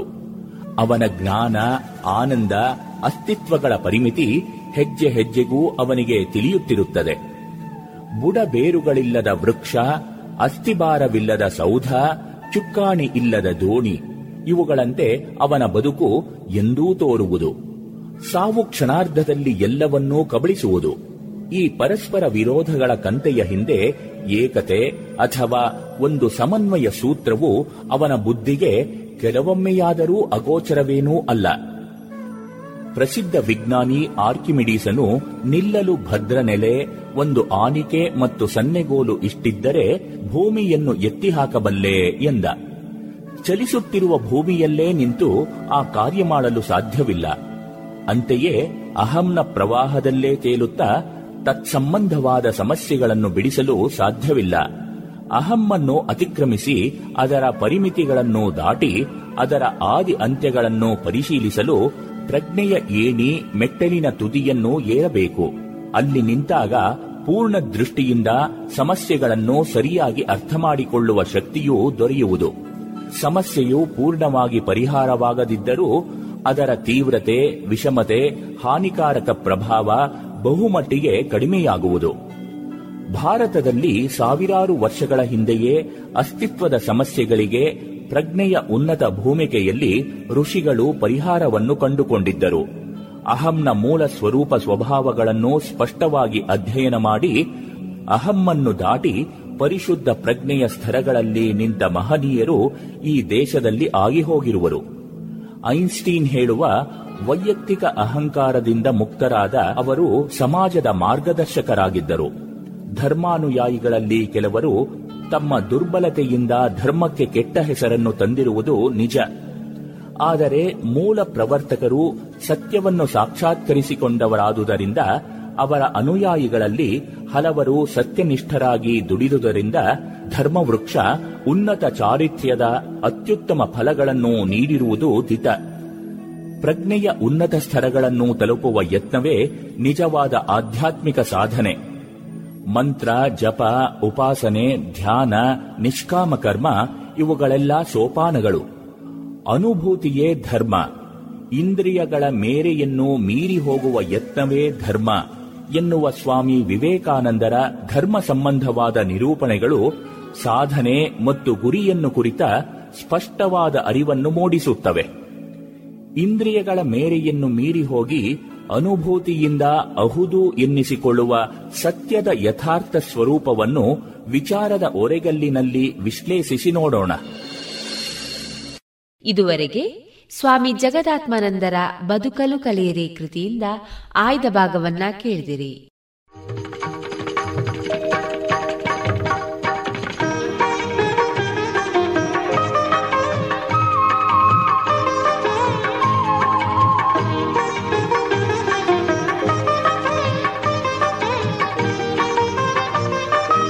ಇನ್ನು ಮುಂದೆ ಆಹಾರ ಮರ್ಮ ಕಾರ್ಯಕ್ರಮದಲ್ಲಿ ಉಪವಾಸದ ಲಾಭ ಏನು ಈ ವಿಷಯದ ಕುರಿತು ಡಾಕ್ಟರ್ ಎಚ್ ಎಸ್ ಪ್ರೇಮ ಅವರಿಂದ ಮಾಹಿತಿ ಕೇಳೋಣ.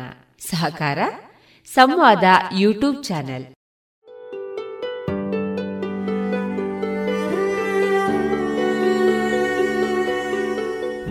ನಮಸ್ತೆ, ನಾನು dietitian doctor H S Prema ಮಾತಾಡ್ತಾ ಇದ್ದೀನಿ.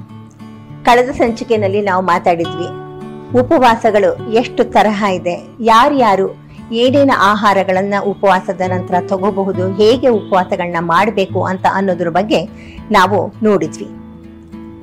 ಉಪವಾಸ ಮಾಡೋದು ಈಗಿನ ಕಾಲಕ್ಕೆ ಎಷ್ಟು ಪ್ರಸ್ತುತ. ಅವಾಗೇನೋ ಧರ್ಮಶಾಸ್ತ್ರಗಳು ಹೇಳ್ತು ಉಪವಾಸ ಮಾಡಿ ಒಳ್ಳೆಯದು ಅಂತ. ಈ 21ನೇ ಶತಮಾನಕ್ಕೆ ಅದು ಎಷ್ಟು ಒಳ್ಳೆಯದು, ಅದು ಮಾಡೋದ್ರಿಂದ ನಮಗೇನಾದರೂ ಲಾಭ ಇದೆಯಾ ಅಂತ ಯೋಚನೆ ಮಾಡೋದ್ರೊಳಗೆ ಖಂಡಿತ ತಪ್ಪಿಲ್ಲ. ಸರಿಯಾಗಿ ನಾವು ಯೋಚನೆ ಮಾಡಿದಾಗ ಉಪವಾಸಗಳು ಈಗಿನ ಕಾಲಕ್ಕೂ ಕೂಡ ಪ್ರಸ್ತುತ. ನಿಮ್ಗೆ ಆಶ್ಚರ್ಯ ಆಗ್ತಿದ್ಯಾ? ಉಪವಾಸ ಮಾಡಿ ಅಂತ ಯಾರಾದ್ರೂ ಹೇಳ್ತಾರಾ? ಉಪವಾಸ ಮಾಡೋದ್ರಿಂದ ಅನಾರೋಗ್ಯ ಬರುತ್ತೆ, ಅಪೌಷ್ಟಿಕತೆಗೆ ಉಪವಾಸನೇ ಮೂಲ ಅಂತದ್ರಲ್ಲಿ ಡಯಟಿಷಿಯನ್ ಆಗಿರೋ ನೀವು ಉಪವಾಸವನ್ನ ಪ್ರೋತ್ಸಾಹ ಮಾಡ್ತಾ ಇದ್ದೀರಿ ಅಂತ ಅನ್ಕೋತಾ ಇದ್ದೀರಾ? ಒಂದ್ ನಿಮಿಷ ತಡೀರಿ, ನಾನು ವೈಜ್ಞಾನಿಕವಾಗಿ ವಿವರಿಸಿ ಹೇಳ್ತೀನಿ ಉಪವಾಸಗಳು ಈಗಿನ ಕಾಲಕ್ಕೂ ಎಷ್ಟು ಪ್ರಸ್ತುತ ಅಂತ ಅನ್ನೋದನ್ನ ನೋಡೋಣ. ಮೊದಲನೇದಾಗಿ ಉಪವಾಸ ಏನು ಅಂತ ಅನ್ನೋದನ್ನ ನಾವು ನೋಡಿದ್ವಿ. ಕಡಿಮೆ ಅಂತ ಅಂದ್ರೆ 12 ಗಂಟೆಗಳ ಕಾಲ ಏನನ್ನೂ ತಿನ್ನದೇ ಇರೋದು ಉಪವಾಸದ ಅತ್ಯಂತ ಕಡಿಮೆ ಸಮಯ. ಈ 12 ಗಂಟೆಗಳಿಂದ ಹಿಡಿದು 3 ವಾರ, ತುಂಬಾ ಹೆಚ್ಚು ಅಂತಂದ್ರೆ 4 ವಾರಗಳ ತನಕ ಒಬ್ಬ ಮನುಷ್ಯ ಉಪವಾಸವನ್ನ ಮಾಡಿ ಆರೋಗ್ಯವನ್ನ ಉಳಿಸ್ಕೋಬಹುದು. ಈ 12 ಗಂಟೆಗಳ ಒಳಗೆ ಏನಾಗ್ತಾ ಇರತ್ತೆ, ನಾವೇನು ಹಿಂದಿನ ದಿವಸ ಆಹಾರ ತಿಂದಿರ್ತೀವಿ ಅದು ನಮ್ಮ ದೇಹದಲ್ಲಿ ಜೀರ್ಣ ಆಗಿರತ್ತೆ, ಅದು ರಕ್ತದಲ್ಲಿ ಸಂಚಾರ ಆಗ್ತಾ ಇರತ್ತೆ, ದೇಹಕ್ಕೆ ನಮ್ಗೆ ಏನೇನು ಶಕ್ತಿ ಮತ್ತೆ ಆಹಾರಾಂಶಗಳು ಬೇಕೋ ಅದನ್ನ ಕೊಡ್ತಾ ಇರತ್ತೆ. 12 ಗಂಟೆಗಳ ಆದ ಮೇಲೆ ದೇಹದ ಒಳಗಡೆ ಈ ಆಹಾರಾಂಶಗಳು ಖಾಲಿ ಆಗುತ್ತೆ. ಈ ಆಹಾರಾಂಶಗಳು ಖಾಲಿ ಆದಾಗ ನಮ್ಮ ದೇಹ ಮೆದುಳಿಗೆ ಒಂದು ಸಂದೇಶವನ್ನ ಕೊಡುತ್ತೆ. ಏನ್ ಕೊಡುತ್ತೆ ಅಂತ ಹೇಳಿದ್ರೆ, ನೋಡು ಹಸುವಾಗ್ತಾ ಇದೆ, ಇದಕ್ಕೆ ಏನಾದ್ರೂ ಒಂದು ಹೊಟ್ಟೆಗೆ ಹಾಕು ಅಂತ. ಹಾಗೆ ಹಾಕೋಬೇಕು ಅಂತ ಅನ್ನಿಸ್ದಾಗ ನಮ್ಗೆ ಏನ್ ಅನ್ಸುತ್ತೆ ಗೊತ್ತಾ? ಹಸುವು ಅಂತನೋ ಒಂದು ಭಾವ ಬರುತ್ತೆ ನೋಡಿ, ಒಂಥರ ಹೊಟ್ಟೆ ಖಾಲಿ ಖಾಲಿ ಅಂದಂಗೆ, ಹೊಟ್ಟೆ ಒಳಗೇನೋ ಗುಡುಗುಡು ಅಂದಂಗೆ, ಏನಾದ್ರು ತಿನ್ಬೇಕು ಅಂತ ಅನ್ನುವಂತಹ ಒಂದು ನಮ್ಗೆ ಸಂದೇಶ ಇದರಿಂದ ಸಿಗುತ್ತೆ. ಆವಾಗ ನಾವು ತಕ್ಷಣ ಹಸುವನ್ನ ತೀರಿಸ್ಕೊಳ್ಳೋದಕ್ಕೆ ಏನೇನಾದ್ರೂ ತಿಂತೀವಿ. ಆದ್ರೆ ಇಲ್ಲಿ ಉಪವಾಸವನ್ನ ಮಾಡ್ಲೇಬೇಕು ಅಂತ ಮನಸ್ಸು ನಿರ್ಧರಿಸಿರುತ್ತೆ. ಹಾಗಾಗಿ ಆ ಹಸಿವನ್ನು ಕೂಡ ಅಂದ್ರೆ ಆ ಹಸಿವಿನ ಸಂದೇಶಗಳು ಏನಿದೆ ಅದನ್ನ ಪರಿಗಣಿಸದೆ ಉಪವಾಸವನ್ನ ಮುಂದೆ ಮಾಡುತ್ತೆ. ಹೀಗಾದಾಗ ನೋಡಿ, ಒಂದು ಅದ್ಭುತವಾದ ಸಂದೇಶ ಅಥವಾ ಸಂಭಾಷಣೆ ನಮ್ಮ ದೇಹದ ಒಳಗಡೆ ನಡೆಯುತ್ತೆ. ಯಾವ ಭಾಷೆದಲ್ಲಿ ನಡೆಯುತ್ತೆ ಅಂತ ಅನ್ನೋದು ನಮಗ್ ಗೊತ್ತಿಲ್ಲ. ದೇಹ ಹೇಳುತ್ತೆ ಮೆದುಳಿಗೆ, ನೋಡು ಇವತ್ತು ನಾನು ನಿರ್ಧಾರ ಮಾಡಿಬಿಟ್ಟಿದ್ದೀನಿ, 12 ಗಂಟೆ ಆದ್ರೂ ಆಗ್ಲಿ 24 ಗಂಟೆ ಆದ್ರೂ ಆಗ್ಲಿ ನಾನಿವತ್ತು ಏನನ್ನು ತಿನ್ನೋದಿಲ್ಲ ಅಂತ. ಎಲ್ಲಕ್ಕಿಂತ ಹಸುವನ್ನ ತಡಿದೇ ಇರುವಂತಹ ಅಂಗ ಯಾವುದು ಗೊತ್ತಾ? ನಮ್ಮ ದೇಹದಲ್ಲಿ ಮೆದುಳು. ಮೆದುಳಿಗೆ ನಿರಂತರವಾಗಿ ನಾವು ಗ್ಲುಕೋಸ್ ಅನ್ನ ಸಪ್ಲೈ ಮಾಡ್ತಾ ಇರ್ಬೇಕು. ಬೇರೆ ಎಲ್ಲ ದೇಹ ಅಂಗಗಳೂ ಒಂದಷ್ಟು ಹಸುವನ್ನ ತಡ್ಕೊಳತ್ತೆ, ಮೆದುಳು ತಡ್ಕೊಳಲ್ಲ.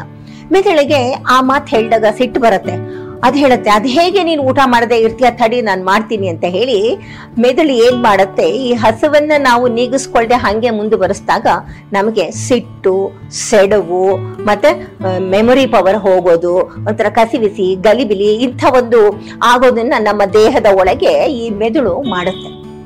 ಅಂದ್ರೆ ನೀ ಬೇಗ ಊಟ ಮಾಡು, ನಿನ್ ಕೈಲಿ ಸಿಟ್ಟು ಸೆಡವು ಇದನ್ನ ತಡ್ಕೊಳಕ್ ಆಗೋದಿಲ್ಲ ಅಂತ ಒಂದು ರೀತಿಯ ತೀವ್ರತೆಯನ್ನ, ಹಸಿವಿನ ತೀವ್ರತೆಯನ್ನ ದೇಹದ ಒಳಗೆ ಉಂಟು ಮಾಡುತ್ತೆ.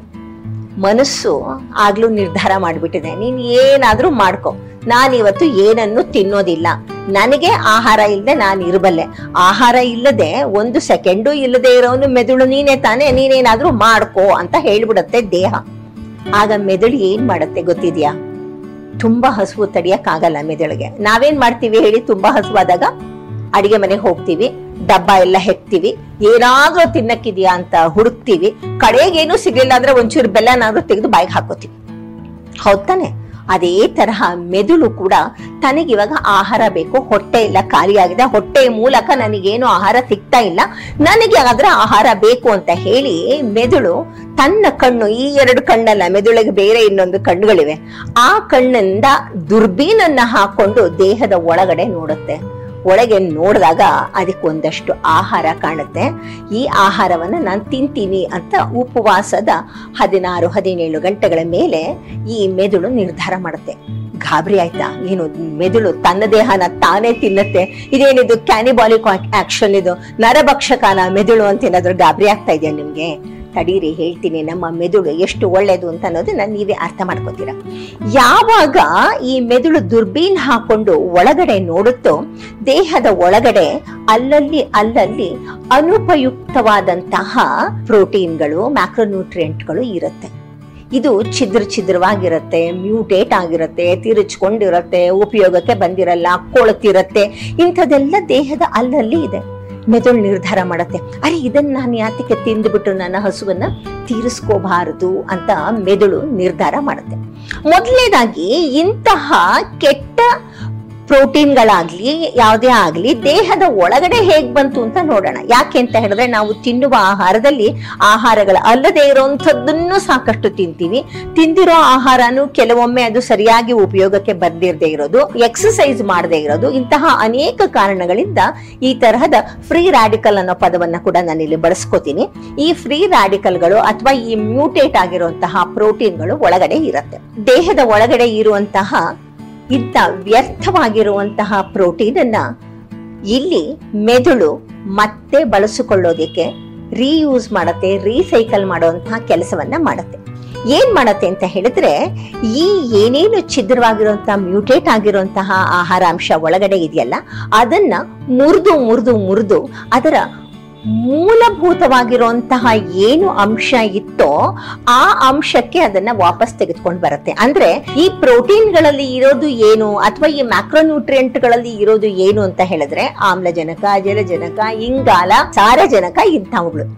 ಇದನ್ನ ಈ ಮ್ಯೂಟೇಟೆಡ್ ಪ್ರೋಟೀನ್ ಅನ್ನ ಮುರಿದು ಇದನ್ನ ಅದರ ಮೂಲ ರೂಪಕ್ಕೆ, ಆಮ್ಲಜನಕ, ಜಲಜನಕ, ಸಾರಜನಕದ ರೂಪಕ್ಕೆ ತೆಗೆದುಕೊಂಡು ಬಂದು ಅದರ ಮೂಲಕ ಮತ್ತೆ ಇನ್ನೊಂದು ಹೊಸ ಜೀವಕೋಶವನ್ನ ಸೃಷ್ಟಿ ಮಾಡಿ, ಅಂದ್ರೆ ಈ ಕಸವನ್ನೆಲ್ಲ ಆವಾಗ ಗೂಡ್ಸಾಯ್ತು, ಹೊಸ ಜೀವಕೋಶವನ್ನ ಸೃಷ್ಟಿ ಮಾಡಿ ನಮಗೆ ಯೌವನವನ್ನ ಮರುಕಳಿಸುವ ಕ್ರಿಯೆಯನ್ನ ಮಾಡುತ್ತೆ.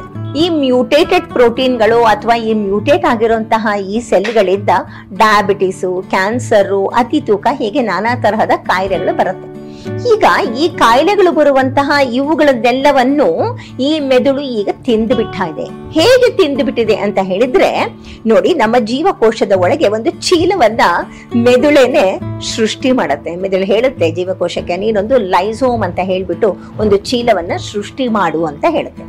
ಆ ಚೀಲದ ಒಳಗಡೆ ಈ ಕೊಳತಂತಹ ಈ ಏನೇನು ಆಹಾರ ಅಂಶಗಳಿದೆ ಅದನ್ನೆಲ್ಲ ಅದರ ಒಳಗೆ ಕಾರ್ಗೋ ಮಾಡುತ್ತೆ. ಈ ಸರಂಜಾಮು ಅದರೊಳಗೆ ಹೋದ್ಮೇಲೆ ಮೆದುಳಿಗೆ ಅಲ್ಲಿ ಇನ್ನೊಂದು ಕೆಲಸ ಬರುತ್ತೆ, ಈ ವಿಶಿಷ್ಟವಾಗಿರುವಂತಹ ಈ ಕೆಟ್ಟ ಈ ಪ್ರೋಟೀನ್ಗಳು ಏನೇನಿದೆ ಅದನ್ನ ಬ್ರೇಕ್ ಡೌನ್ ಮಾಡೋದಕ್ಕೆ ಅದಕ್ಕೆ ನಿರ್ದಿಷ್ಟವಾದಂತಹ ಎನಜೈಮ್ಗಳನ್ನ ಬಿಡುಗಡೆ ಮಾಡುತ್ತೆ. ಬಿಡುಗಡೆ ಮಾಡಿ ಅದರ ಮೂಲ ರೂಪಕ್ಕೆ ಅದನ್ನ ತೆಗೆದುಕೊಂಡು ಬಂದು ಹೊಸ ಜೀವಕೋಶಗಳನ್ನ ಮಾಡಿ ನಮಗೆ ಯೌವನವನ್ನ ಕೊಡುತ್ತೆ. ಉಪವಾಸ ನಮ್ಮ ದೇಹಕ್ಕೆ ಈ ರೀತಿ ಆರೋಗ್ಯವನ್ನ ಕೊಡುತ್ತೆ ಅಂತ ಹೇಳಿದವರು ಯಾರು ಗೊತ್ತಾ? ನಮ್ಮ ಭಾರತೀಯ ಶಾಸ್ತ್ರಗಳು, ಮೀಮಾಂಸೆಗಳು ಮತ್ತೆ ನಮ್ಮ ಉಪನಿಷತ್ಗಳಲ್ಲಿ ಪ್ರಮುಖವಾಗಿ ನಾವು ನೋಡ್ತೀವಿ. ಕೂರ್ಮ ಪುರಾಣದಲ್ಲಿ ಉಪವಾಸ ದೇಹದ ಸ್ವಾಸ್ಥ್ಯಕ್ಕೆ ಅಂತ ಅನ್ನೋದನ್ನ ಸ್ಪಷ್ಟವಾಗಿ ಹೇಳಿದ್ದಾರೆ. ಇನ್ನು ಒಂದು ನಮ್ಮ ಆಯುರ್ವೇದದ ವಿಜ್ಞಾನದಲ್ಲಿ ಕೂಡ ನೀವು ನೋಡಿರಬಹುದು, ಲಂಘನಂ ಪರಮೌಷಧಂ ಅಂತ ಹೇಳ್ತೀವಿ. ಎಲ್ಲ ಔಷಧಿಗಿಂತ ಉಪವಾಸನೇ ಅತ್ಯಂತ ಒಳ್ಳೆಯ ಔಷಧಿ ಅಂತ ಹೇಳ್ತೀವಿ. ಆದ್ರೆ ಇದನ್ನ ನಾವು ಯಾವುದೋ ಕಾರಣಕ್ಕೆ ಕಡೆಗಣಿಸ್ಕೊಂಡಿದ್ವಿ. ಇಲ್ಲಿ ಏನಾಯ್ತು, ಇದೇ ಅಂಶವನ್ನ ಡಾಕ್ಯುಮೆಂಟ್ ಮಾಡಿದ್ದು, ಇದೇ ಅಂಶವನ್ನ ರಿಸರ್ಚ್ ಮಾಡಕ್ಕೆ ಶುರು ಮಾಡಿದ್ದು 1990ರ ನಂತರ ಅನೇಕ ಸಂಶೋಧನೆಗಳು ನಡೀತು, ಉಪವಾಸದಿಂದ ಏನು ಉಪಯೋಗ ಇದೆ ಅಂತ. ಈ ಎಲ್ಲಾ ಸಂಶೋಧನೆಗಳಿಂದನೂ ಗುಣಾತ್ಮಕವಾದಂತಹ ರಿಸಲ್ಟೇ ಬಂತು. ಕಡೆಗೆ 2016ರಲ್ಲಿ ಜಪಾನಿನ ವಿಜ್ಞಾನಿ ಯೋಶಿನೋರಿ ಓಸುಮಿ ಅವರ ಮೆಕ್ಯಾನಿಸಮ್ಸ್ ಅಂಡರ್ಲೈಯಿಂಗ್ ಆಟೋಫೇಜ್ ಅನ್ನುವಂತಹ ಒಂದು ಸಂಶೋಧನೆಗೆ ನೋಬೆಲ್ ಪಾರಿತೋಷಕ ಬಂತು. ಉಪವಾಸಕ್ಕೆ ವಿಜ್ಞಾನದ ಪರಿಭಾಷೆಯಲ್ಲಿ ಆಟೋಫೇಜ್ ಅಂತ ಹೇಳ್ತೀವಿ. ಅಂತಂದ್ರೆ ಇಲ್ಲಿ ಲೈಸೋಮನ್ನ ಸೃಷ್ಟಿ ಮಾಡಿ ಕೆಟ್ಟು ಹೋಗಿರುವಂತಹ ಪದಾರ್ಥಗಳನ್ನ ಅದರ ಮೂಲ ಧಾತುವಿಗೆ ವಾಪಸ್ಸು ತೆಗೆದುಕೊಂಡು ಬರುವಂತಹ ಒಂದು ಕ್ರಿಯೆ. ಇದು ನಮ್ಗೆ ಆರೋಗ್ಯವನ್ನ ಕೊಡುತ್ತೆ ಅಂತ ಅನ್ನೋದನ್ನ ಇಲ್ಲಿ ನಿರ್ಧಾರ ಆಯ್ತು. ಇದಕ್ಕಾಗಿ ನೋಬೆಲ್ ಪಾರಿತೋಷಕ ಕೂಡ ಬಂತು. ಈಗ ಏನು ನಾವು ಅರ್ಥ ಮಾಡ್ಕೋಬೇಕು ಅಂತ ಹೇಳಿದ್ರೆ, ನಮ್ಮ ಮೆದುಳಿಗೆ ಕೆಟ್ಟ ಆಹಾರಾಂಶಗಳು ಯಾವುದು, ಒಳ್ಳೇದು ಯಾವುದು, ಕೆಟ್ಟ ಸೆಲ್ಗಳು ಯಾವುದು, ಒಳ್ಳೆ ಸೆಲ್ಗಳು ಯಾವುದು ಅಂತ ನೋಡೋದನ್ನ ಗೆರೆ ಎಳೆಯುವಷ್ಟು ಶಕ್ತಿ ನಮ್ಮ ಮೆದುಳಿಗೆ ಇದೆ. ಹೀಗೆ ಇದ್ದಾಗ ಈಗ ನಡೀತಿರೋ ಚರ್ಚೆ ಏನು ಗೊತ್ತಾ?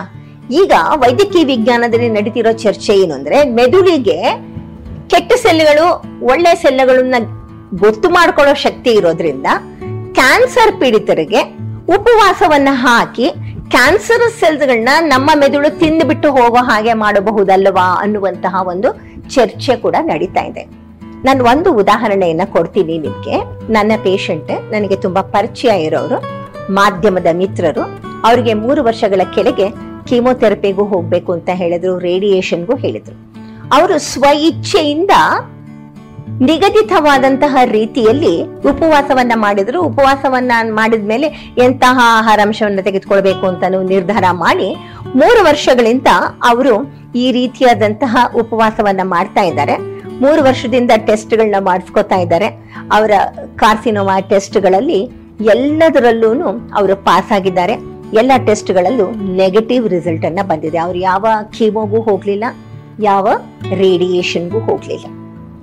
ಸೊ ನಿಮಗೆ ಉಪವಾಸವನ್ನ ಮಾಡಬೇಕು ಅಂತ ಅನಿಸಿದರೆ ನೀವು ಒಂದು ನಿರ್ದಿಷ್ಟವಾದ ರೀತಿಯಲ್ಲಿ ಉಪವಾಸವನ್ನ ಮಾಡಬಹುದು. ಆದ್ರೆ ಇಲ್ಲಿ ಇನ್ನೊಂದು ಗಮನಿಸಿ, ಹೀಗೊಂದು ನಿಗದಿತವಾದ ದಿನದಲ್ಲಿ ಉಪವಾಸವನ್ನ ಮಾಡಿದಾಗ ಮಾತ್ರ ನಮ್ಗೆ ಒಳ್ಳೇದಾಗತ್ತೆ. ಈ ಉಪವಾಸವನ್ನ ತೀರಾ ಮುಂದಕ್ಕೆ ತೆಗೆದುಕೊಂಡು ಹೋದಾಗ ಏನಾಗತ್ತೆ ಅಂತ ಹೇಳಿದ್ರೆ, ದೇಹದ ಒಳಗಡೆ ಇರುವಂತಹ ಈ ಕೆಟ್ಟ ಸೆಲ್ಗಳನ್ನೆಲ್ಲ ಉಪಯೋಗಿಸಿ ಆದ್ಮೇಲೆ ಮೆದುಳಿಗೆ ಇನ್ನೂ ಆಹಾರ ಬೇಕಲ್ವಾ, ತನ್ನ ಬೇಸಲ್ ಮೆಟಬಾಲಿಕ್ ರೇಟ್ಗೂ ಎನರ್ಜಿ ಬೇಕಲ್ವಾ, ಅದಕ್ಕೆ ಏನ್ ಮಾಡುತ್ತೆ, ಮೆದುಳು ದೇಹದ ಒಳಗಡೆ ಇರುವಂತಹ ಆರೋಗ್ಯವಾದಂತಹ ಪ್ರಯಾರಿಟಿ ಬೇಸಿಸ್ ಮೇಲೆ ಅದನ್ನ ಒಂದೊಂದೇ ಒಳಗಡೆ ಇರೋ ಟಿಶ್ಯೂಗಳನ್ನ ತಿನ್ನಕ್ಕೆ ಶುರು ಮಾಡುತ್ತೆ. ಆವಾಗ ಅದು ಕ್ಯಾನಿಬಾಲಿಕ್ ಆಕ್ಷನ್ ಆಗತ್ತೆ. ಅಲ್ಲಿ ಸಾವನ್ನ ನಾವು ನೋಡ್ತೀವಿ. ಇದನ್ನ ನಾವು ಸ್ಪಷ್ಟವಾಗಿ ನಾವು ಎಲ್ಲಿ ನೋಡ್ತೀವಿ ಅಂತ ಹೇಳಿದ್ರೆ, 2ನೇ ಮಹಾಯುದ್ಧದ ನಂತರ ಯುದ್ಧ ಕೈದಿಗಳನ್ನ ಪೂರ್ತಿ ಉಪವಾಸ ಹಾಕಿ ಸತ್ತಿದ್ದು. ಅದು ಒಂದು ಬಿಟ್ರೆ ಇನ್ನೊಂದು, ಚರ್ಚಿಲ್ ಅನ್ನುವಂತಹ ಒಬ್ಬ ಕ್ರೂರಿ, ಆಗ ಪೂರ್ವ ಸ್ವಾತಂತ್ರ್ಯದ ವಿಷಯದಲ್ಲಿ ನಾನು ಹೇಳ್ತಾ ಇದ್ದೀನಿ, ಬಂಗಾಲ ಅತ್ಯಂತ ಶಕ್ತಿಯುತವಾಗಿದ್ದಂತಹ ರಾಜ್ಯವಾಗಿತ್ತು. ಈ ಬಂಗಾಲದ ಜುಟ್ಟನ್ನ ತಾನು ಕೈನಲ್ಲಿ ಹಿಡ್ಕೋಬೇಕು ಅಂತ ಹೇಳಿ ಈ ಚರ್ಚಿಲ್ ಅನ್ನುವಂತಹ ಒಬ್ಬ ಕ್ರೂರಿ ಕೃತಕವಾದ ಕ್ಷಾಮವನ್ನ ಸೃಷ್ಟಿ ಮಾಡ್ತಾನೆ. ಸೊ ಬಂಗಾಲಿಗಳು ಉಪವಾಸದಿಂದ ಸಾವಿರಾರು ಸಂಖ್ಯೆಯಲ್ಲಿ ಸತ್ತಿದ್ದು ನಮ್ಮ ಚರಿತ್ರೆಯಲ್ಲಿ ಇವತ್ತೂ ಇದೆ. ಹಾಗಾಗಿ ಉಪವಾಸವನ್ನ ನಿಗದಿತವಾದ ಪ್ರಮಾಣದಲ್ಲಿ ಮಾಡಿಕೊಂಡಾಗ ಖಂಡಿತವಾಗ್ಲೂ ನಮ್ಮ ದೇಹದಲ್ಲಿ ಆಟೋಫೇಜ್ ಅನ್ನುವಂತಹ ಒಂದು ಕ್ರಿಯೆ ನಡೆಯುತ್ತೆ. ಇದು ನಮ್ಮ ಆರೋಗ್ಯಕ್ಕೆ ತುಂಬಾ ಒಳ್ಳೆಯದು. ಡಯಾಬಿಟಿಸ್ ಇರಬಹುದು, ಕ್ಯಾನ್ಸರ್ ಇರಬಹುದು, ಒಬೆಸಿಟಿ ಇರಬಹುದು, ಇಂತಹ ಎಲ್ಲ ಕಾಯಿಲೆಗಳನ್ನು ತಡೆಯುವ ಶಕ್ತಿ ಉಪವಾಸಕ್ಕೆ ಇದೆ. ನಮಸ್ಕಾರ.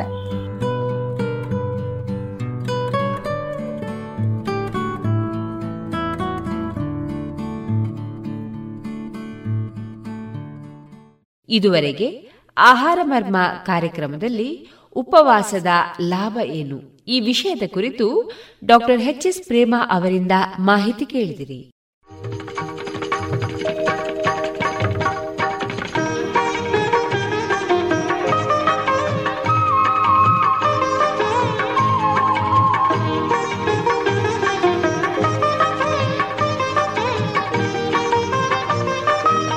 ಇನ್ನೀಗ ಗಾನವೈಭವದಲ್ಲಿ ಪಟ್ಲ ಸತೀಶ್ ಶೆಟ್ಟಿ ಮತ್ತು ಕಾವ್ಯಶ್ರೀ ಅಜೇರು ಅವರ ಹಾಡುಗಾರಿಕೆಯನ್ನ ಕೇಳೋಣ.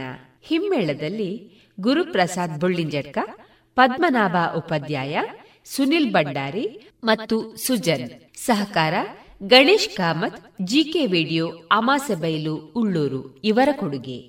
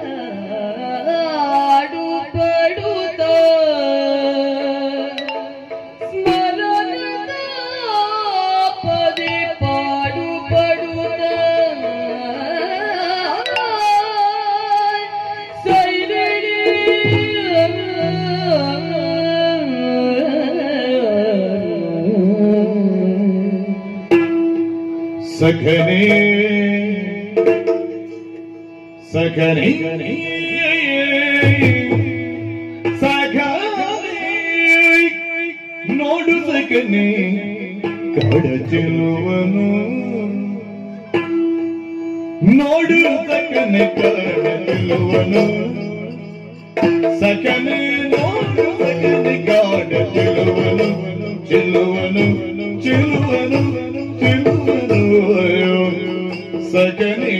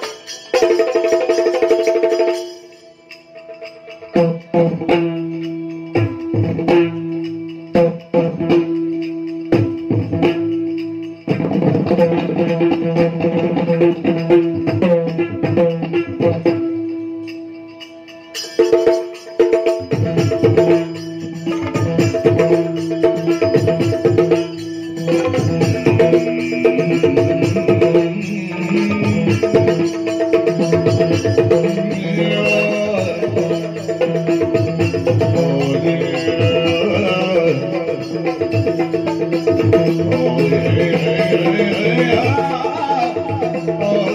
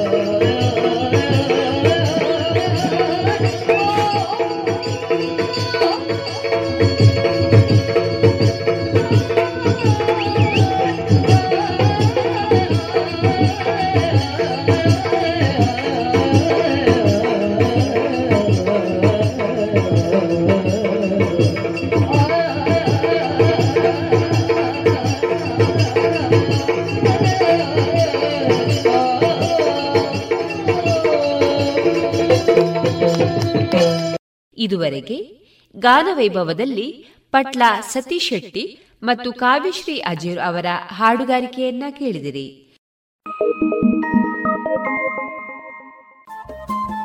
ರೇಡಿಯೋ ಪಾಂಚಜನ್ಯ 90.8 FM ಸಮುದಾಯ ಬಾನುಲಿ ಕೇಂದ್ರ ಪುತ್ತೂರು. ಇದು ಜೀವ ಜೀವದ ಸ್ವರ ಸಂಚಾರ.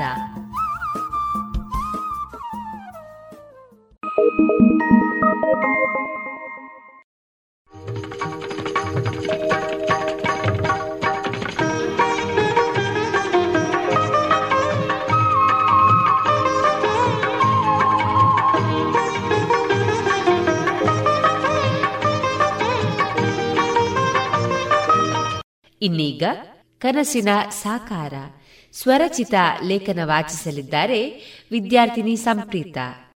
ಬದುಕು ಕ್ಷಣ ಕ್ಷಣಕ್ಕೂ ನಾನಾ ರೀತಿಯ ಸವಾಲು ಒಡ್ಡುತ್ತಲೇ ಇರುತ್ತದೆ. ಸವಾಲು ಸಮಸ್ಯೆಗಳಿಲ್ಲದ ನಿರ್ಮಲವಾದ ಬದುಕು ಯಾರಿಗೂ ಸಿಗುತ್ತಿಲ್ಲ. ನಮಗೆ ಕೆಲವರ ಬದುಕು ನಿರ್ಮಲವಾಗಿರುವಂತೆ ಕಂಡರೂ ಅವರಿಗೆ ಏನೋ ಸಮಸ್ಯೆ ಇದ್ದೇ ಇರುತ್ತದೆ. ಇಂತಹ ಬಿಕ್ಕಟ್ಟಿನ ಸಂಕಷ್ಟದ ಸಮಯದಲ್ಲಿ ನಮ್ಮ ಭವಿಷ್ಯದ ಬದುಕಿನ ಕನಸುಗಳೇ ನುಚ್ಚುನೂರಾದಂತೆ ಅನಿಸುತ್ತದೆ.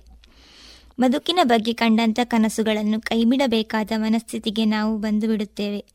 ಆದರೆ ನಮ್ಮ ಕನಸುಗಳನ್ನು ನಮ್ಮದೇ ಆದ ವಾಸ್ತವ ಪರಿಸ್ಥಿತಿಯೊಂದಿಗೆ ಜೋಡಿಸಿ ಅದನ್ನು ಸಾಕಾರಗೊಳಿಸುವ ಮಾರ್ಗಗಳ ಬಗ್ಗೆ ಯೋಚಿಸುವುದೇ ಇಲ್ಲ. ಬದುಕು ಎಂದರೆ ಅದು ವರ್ತಮಾನವೂ ಆಗಿರುತ್ತದೆ, ಭವಿಷ್ಯವೂ ಆಗಿರುತ್ತದೆ. ಇಂದಿಗೆ ಸಲ್ಲುತ್ತಲೇ ನಾಳೆಗೆ ಸಲ್ಲುವಂತೆ ನಮ್ಮನ್ನು ಸಜ್ಜುಗೊಳಿಸಿಕೊಳ್ಳಬೇಕಾಗುತ್ತದೆ. ಇದು ತುಂಬ ಹೊಣೆಗಾರಿಕೆಯುಳ್ಳದ್ದು. ಒಬ್ಬ ವಿದ್ಯಾರ್ಥಿ ತನ್ನ ವಿದ್ಯಾಭ್ಯಾಸದ ಹಂತದಲ್ಲಿ ಓದು ಬರಹವನ್ನು ಧ್ಯಾನಿಸುತ್ತಲೇ ಭವಿಷ್ಯದ ಸಿದ್ಧತೆ ಮಾಡಿಕೊಳ್ಳಬೇಕಾಗುತ್ತದೆ. ಆಗ ಭವಿಷ್ಯದ ಕನಸುಗಳಿಗೂ ತಳಹದಿ ಸಿದ್ಧವಾಗುತ್ತದೆ. ಓದಬೇಕಾದ, ಬರೆಯಬೇಕಾದ, ಅಧ್ಯಯನ ಶಿಸ್ತಿನ ಜೊತೆಗೆ ಹೋಗಬೇಕಾದ ಸಮಯದಲ್ಲಿ ಕೇವಲ ಆಟೋಟ ಮನರಂಜನೆಗಳಲ್ಲಿ ಮುಳುಗಿ ಹಗಲುಗನಸು ಕಂಡರೆ ಅದು ಸಾಕಾರಗೊಳ್ಳುವ ಬಗೆಯಾದರೂ ಹೇಗೆ? ಎಷ್ಟು ದೊಡ್ಡ ಕನಸು ಕಾಣುತ್ತೇವೆಯೋ ಅಷ್ಟು ದೊಡ್ಡ ಮಟ್ಟದ ಸಿದ್ಧತೆಗಳನ್ನು ಮಾಡಿಕೊಳ್ಳಬೇಕಲ್ಲವೇ? ಇದು ಕೇವಲ ಶಿಕ್ಷಣಕ್ಕೆ ಮಾತ್ರ ಸಂಬಂಧಿಸಿದ್ದಲ್ಲ. ಬದುಕಿನಲ್ಲಿ ನಾವು ಏನೇ ಗಳಿಸಿದರೂ ಅದು ನಮ್ಮ ಕನಸಿನ ಸಾಕಾರವೇ ಆಗಿರುತ್ತದೆ. ಆಕಸ್ಮಿಕವಾಗಿ ಒದಗಿ ಬರುವ ಅವಕಾಶಗಳು ಪರಿಸ್ಥಿತಿಯ ಕಾರಣಕ್ಕೆ ನಮ್ಮ ಕೈಗೆಟಕುತ್ತಿರುತ್ತವೆ. ಆದರೆ ಅದು ನೌಕರ, ಅಧಿಕಾರಿ, ಸ್ವಂತ ಮನೆ ಹೊಂದುವುದು, ಸಾಮಾಜಿಕ ಸ್ಥಾನಮಾನ, ಹೀಗೆ ಹಲವು ಆಯ್ಕೆಗಳು, ಕನಸುಗಳು ಇರುತ್ತವೆ. ಯಾರೊಬ್ಬರೂ ಇನ್ನೊಬ್ಬರ ಹಸಿವಿಗಾಗಿ ಊಟ ಮಾಡುವುದಿಲ್ಲ, ಯಾರೊಬ್ಬರು ಇನ್ನೊಬ್ಬರ ನೀರಡಿಕೆಗಾಗಿ ನೀರು ಕುಡಿಯುವುದಿಲ್ಲ. ಹಾಗಾಗಿ ನಾವು ಏನೇ ಕನಸು ಕಂಡರೂ ಅದು ನಮ್ಮ ಆಲೋಚನೆಯೇ ಅದು ನಮಗೆ ಖುಷಿ ಕೊಡಬಹುದು, ಸ್ಥಾನಮಾನ, ಬದುಕಿಗೆ ಭದ್ರತೆ ತಂದುಕೊಡಬಹುದು. ಏನೇ ಆದರೂ ಅದರ ಫಲಿತ ಸಿಗುವುದು ನಮಗೆ ಮಾತ್ರವೇ. ಹಾಗಾಗಿ ನಮ್ಮ ಕನಸುಗಳನ್ನು ವಾಸ್ತವ ತಳಹದಿಯಲ್ಲಿರುವಂತೆ ಎಚ್ಚರಿಕೆ ವಹಿಸೋಣ. ಅದು ಕಾರ್ಯರೂಪಕ್ಕೆ ತರಲು ಬೇಕಾದ ಶ್ರಮ ಹಾಕೋಣ. ಇಂತಹ ಕನಸು ಕಂಡು ಯಶಸ್ವಿಯಾದವರಿಂದ ಗುಣಪಾಠ ಕಲಿಯೋಣ. ಕನಸು ಎಂಬುದು ಯಾವಾಗಲೂ ಭವಿಷ್ಯವನ್ನೇ ಸೂಚಕವಾಗಿರುತ್ತದೆ. ಹಾಗೆ ಮನುಷ್ಯ ಪ್ರತಿ ಹಂತದಿಂದ ಇನ್ನೊಂದು ಹಂತಕ್ಕೆ ಸಾಗಿದ್ದು ಕನಸುಗಳ ಮೂಲಕವೇ. ಕನಸು ಹುಟ್ಟಿಸಿದ ನಿರೀಕ್ಷೆಗಳು, ಬದುಕಿನ ದಾರಿ ಕಲಿಸಿದ ಅನುಭವಗಳು ನಮ್ಮನ್ನು ಯಾವಾಗಲೂ ಒಂದು ಹಂತದಿಂದ ಮುನ್ನಡೆಸುತ್ತದೆ. ಇದುವರೆಗೆ ಸಂಪ್ರೀತಾ ಅವರಿಂದ ಕನಸಿನ ಸಾಕಾರ ಸ್ವರಚಿತ ಲೇಖನ ವಾಚನ ಕೇಳಿದಿರಿ.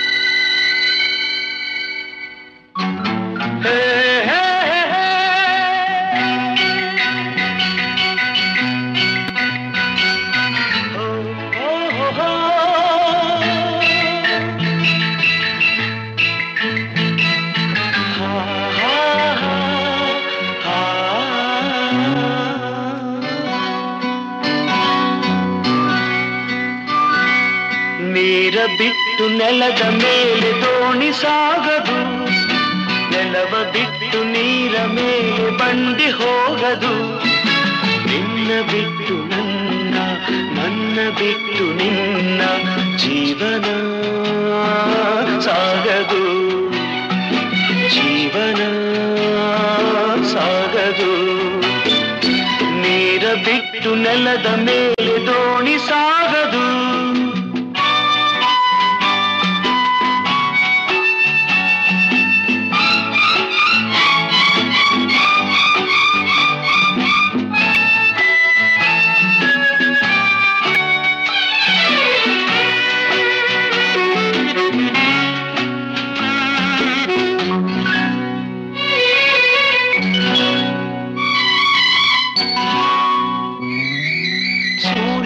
ಅರದೆ ಕಮಲವೆಂದು ಅರಳದು, ಚಂದ್ರನಿರದೆ ತಾರೆಯೆಂದು ನಲಿಯದು, ಸೂರ್ಯ ಬರದೆ ಕಮಲವೆಂದು ಅರಳದು, ಚಂದ್ರನಿರದೆ ತಾರೆಯೆಂದು ನಲಿಯದು, ಒಲವು ಮೂಡದಿರಲು ಮನವು ಅರಳದು, ಮನವು ಅರಳದಿರಲು ಗೆಲುವು ಕಾಣದು, ಮನವು ಅರಳದಿರಲು ಗೆಲುವು ಕಾಣದು. ನೀರ ಬಿಟ್ಟು ನೆಲದ ಮೇಲೆ ದೋಣಿ ಸಾಗದು, ನೆಲವ ಬಿಟ್ಟು ನೀರ ಮೇಲೆ ಬಂಡಿ ಹೋಗದು, ನಿನ್ನ ಬಿಟ್ಟು ನನ್ನ, ನನ್ನ ಬಿಟ್ಟು ನಿನ್ನ ಜೀವನ ಸಾಗದು, ಜೀವನ ಸಾಗದು. ನೀರ ಬಿಟ್ಟು ನೆಲದ ಮೇಲೆ ದೋಣಿ ಸಾಗದು.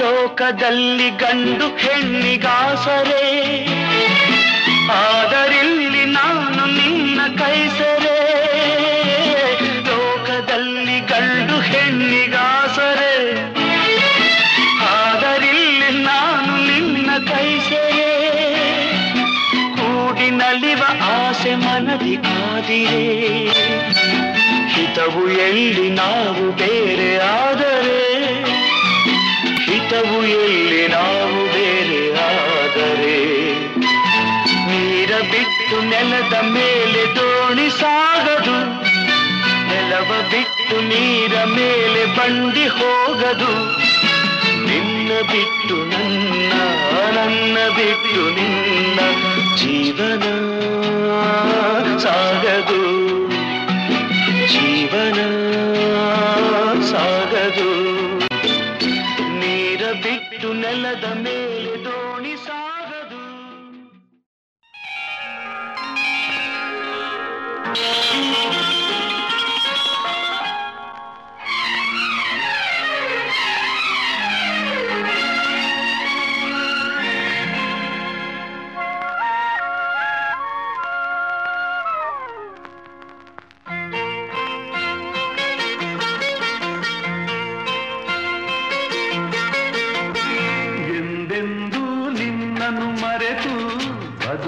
ಲಾರೆ ಇನ್ನೆಂದೂ ನಿನ್ನನ್ನು ಅಗಲಿ ನಾನಿರಲಾರೆ, ಒಂದು ಕ್ಷಣ ನೊಂದರು ನೀ ನಾ ತಾಳಲಾರೆ, ಒಂದು ಕ್ಷಣ ವಿರಹವನು ನಾ ಸಹಿಸಲಾರೆ, ಎಂದೆಂದೂ ನಿನ್ನನ್ನು ಮರೆತು ಬದುಕಿದಲಾರೆ,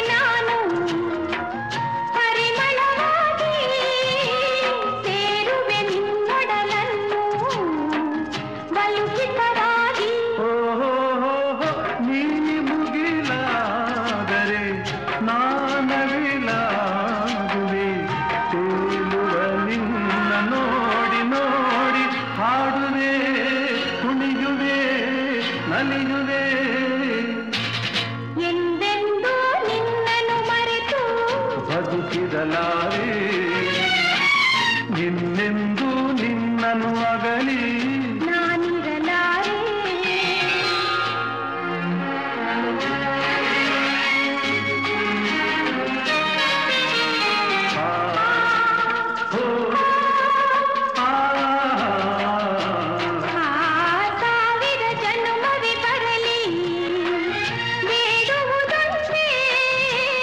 ನನ್ನವಳಾಗಿದು ನೀನು ಎನ್ನುವುದೊಂದೇ ಓಹೋ ಹೋ ನೀನಿರುವುದಾದರೆ ಸ್ವರ್ಗವು ಈಗಲೇ. ನಾನಿನ್ನ ಜೋಡಿಯಾಗಿ ಎಂದು ಬಾಳುವೆ ಬಾಳುವೆ ಬಾಳುವೆ ಎಂದೆಂದು ಎಂದೆಂದು ನಿನ್ನನ್ನು ಮರೆತು ಬದುಕಿರಲಾರೆ.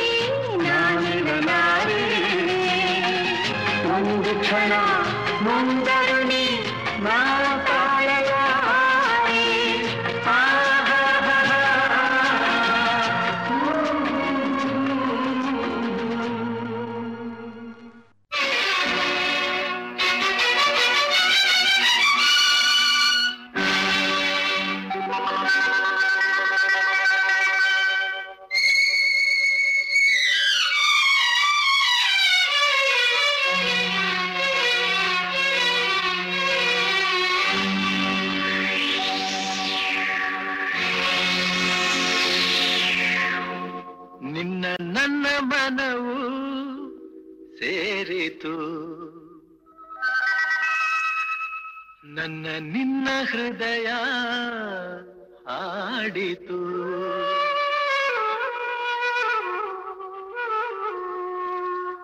ನಿನ್ನ ನನ್ನ ಮನವು ಸೇರಿತು, ನನ್ನ ನಿನ್ನ ಹೃದಯ ಹಾಡಿತು. ರಾಗವು ಒಂದೇ, ಭಾವವು ಒಂದೇ, ಜೀವ ಒಂದಾಯಿತು, ಬಾಳು ಹಗುರಾಯಿತು. ನಿನ್ನ ನನ್ನ ಮನವು ಸೇರಿತು, ನನ್ನ ನಿನ್ನ ಹೃದಯ ಹಾಡಿತು.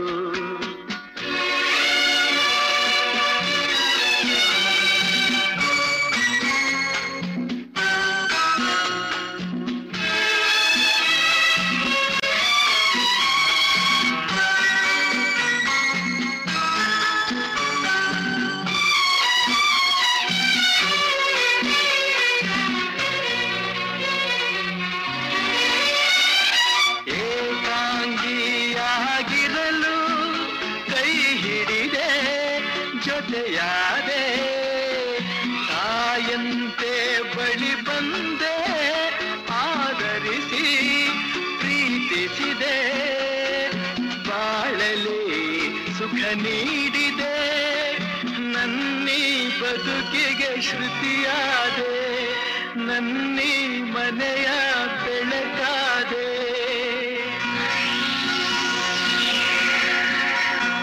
ನಿನ್ನ ನನ್ನ ಮನವು ಸೇರಿತು, ನನ್ನ ನಿನ್ನ ಹೃದಯ ಹಾಡಿತು.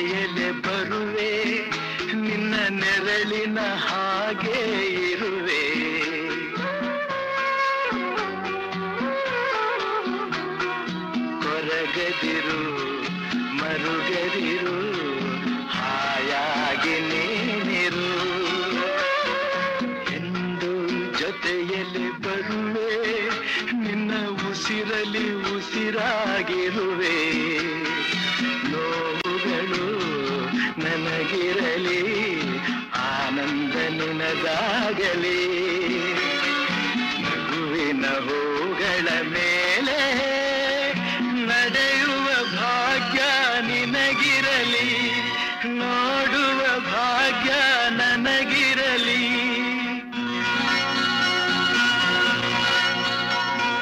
ನಿನ್ನ ನನ್ನ ಮನವು ಸೇರಿತು, ನನ್ನ ನಿನ್ನ ಹೃದಯ ಹಾಡಿತು.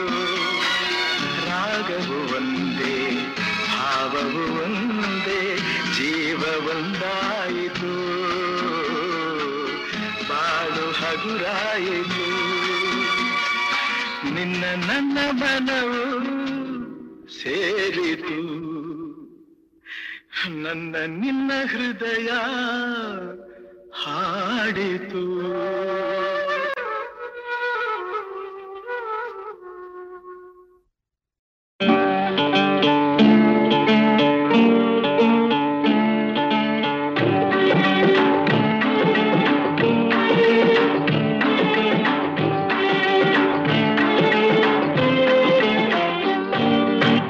ಆಡಿಸಿ ನೋಡು, ಬೀಳಿಸಿ ನೋಡು, ಉರುಳಿ ಹೋಗದು.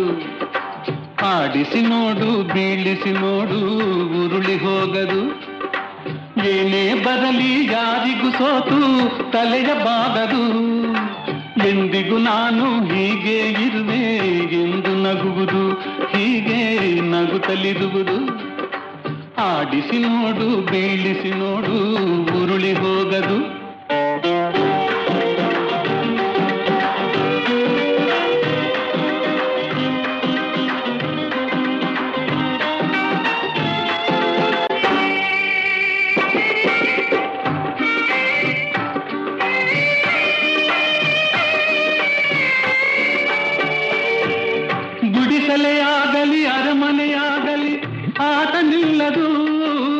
ಹಿರಿಯದೆಗಿರಲಿ ಕಿರಿಯದೆ ಬರಲಿ ಭೇದ ತೋರದು.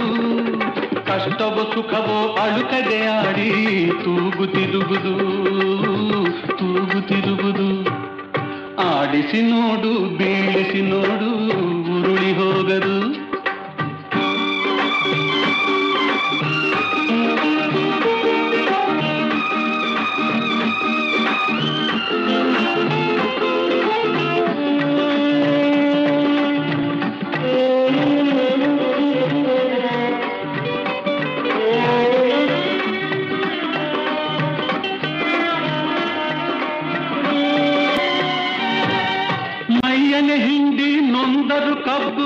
ಸಿಹಿಯ ಕೊಡುವುದು, ತೇಯುತ್ತಲಿದ್ದರೂ ಗಂಧದ ಪರಿಮಳ ತುಂಬಿ ಬರುವುದು. ತಾನೇ ಉರಿದರೂ ದೀಪವು ಮನೆಗೆ ಬೆಳಕ ತರುವುದು, ದೀಪ ಬೆಳಕ ತರುವುದು. ಆಡಿಸಿ ನೋಡು, ಬೀಳಿಸಿ ನೋಡು, ಉರುಳಿ ಹೋಗದು.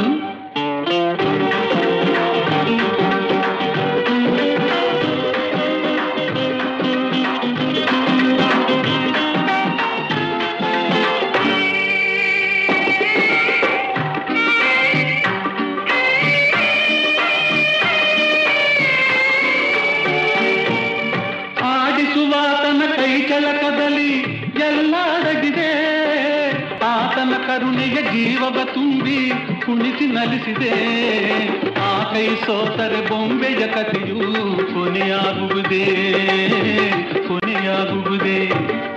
ಆಡಿಸಿ ನೋಡು, ಬೀಳಿಸಿ ನೋಡು, ಉರುಳಿ ಹೋಗದು. ಏನೇ ಬರಲಿ ಯಾರಿಗೂ ಸೋತು ತಲೆಯ ಬಾಗದು. ಎಂದಿಗೂ ನಾನು ಹೀಗೆ ಇರುವೆ ಎಂದು ನಗುವುದು, ಹೀಗೆ ನಗುತ್ತಲಿರುವುದು.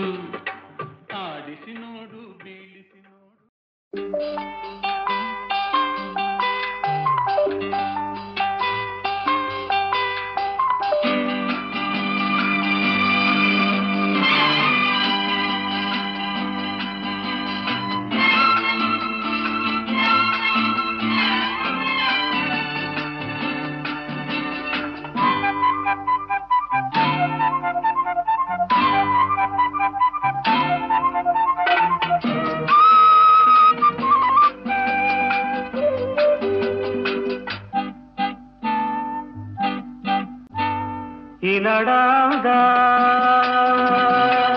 ಈತನ ಚಂದ ಈ ಸೊಬಗಾದ ಈ ನೋಟ ಚಂದ ಈ ಬೆಳಗು ಬಿನ್ನಾಳ ಈ ಸೊಗಸು ವಯ್ಯಾರ ಉತ್ಸಾಹ ಉಲ್ಲಾಸ ಚೈತನ್ಯ ಆನಂದ ಈ ನಡಾಗ ಈತನ ಚಂದ ಈ ಸೊಬಗಾದ ಈ ನೋಟ ಚಂದ.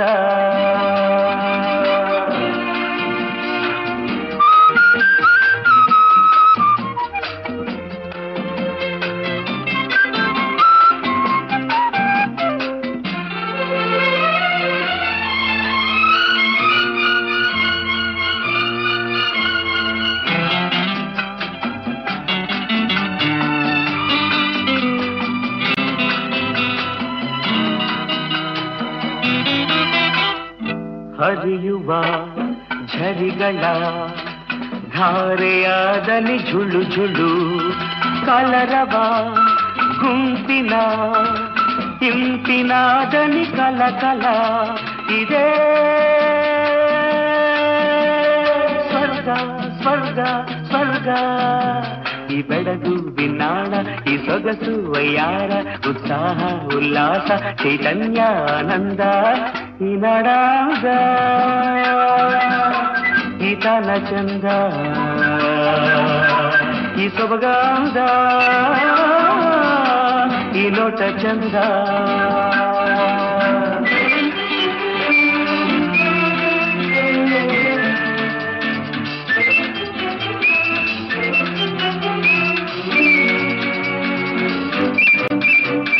ಹೋ ಚೈತ್ರದ ಬೆಡಗು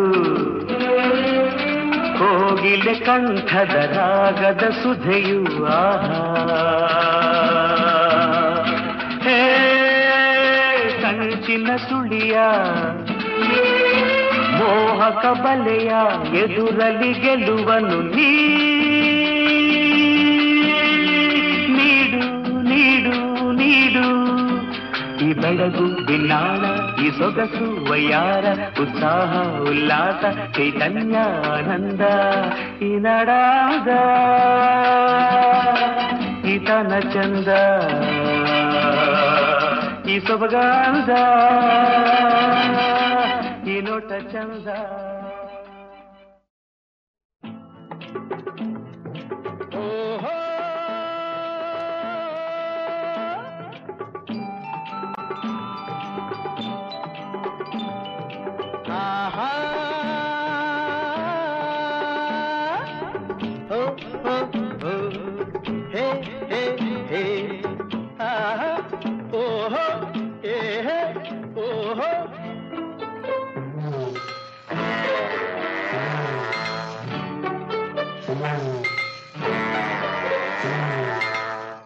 ಯಾರೇ ಕೂಗಾಡಲಿ ಊರೇ ಹೋರಾಡಲಿ ನಿನ್ನ ನೆಮ್ಮದಿಗೆ ಭಂಗವಿಲ್ಲ, ಎಮ್ಮೆ ನಿನಗೆ ಸಾಟಿ ಇಲ್ಲ. ಬಿಸಿಲು ಮಳೆಗೆ ಬಿರುಗಾಳಿ ಚಳಿಗೆ ನೀ ಅಳುಕದೆ ಮುಂದೆ ಸಾಗುವೆ. ಅರೆ ಹೈ ಅರೆ ಹೈ ಅರೆ ಹೈ ಅರೆ ಹೈ.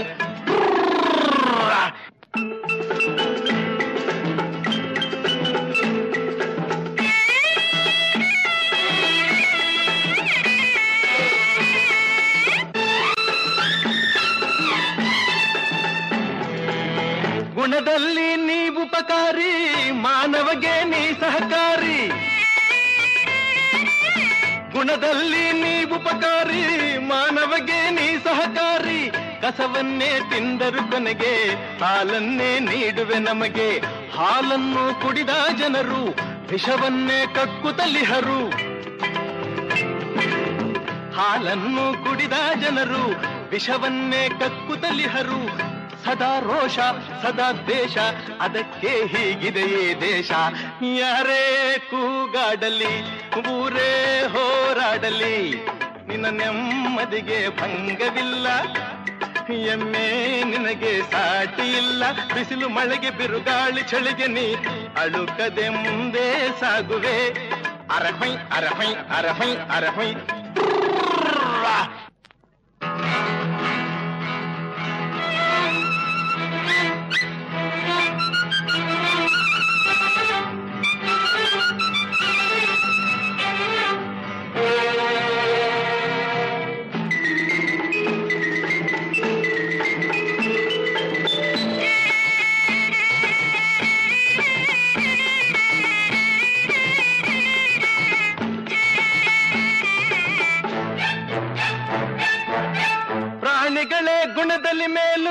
ಮಾನವನದಕ್ಕಿಂತ ಕೀಳು,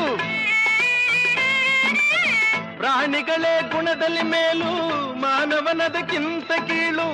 ಉಪಕಾರವ ಮಾಡಲಾರ, ಬದುಕಿದರೆ ಸೈರಿಸಲಾರ. ಸತ್ಯಕ್ಕೆ ಗೌರವವಿಲ್ಲ, ವಂಚನೆಗೆ ಪೂಜ್ಯತೆಯಲ್ಲ. ಇದೇ ನೀತಿ, ಇದೇ ರೀತಿ.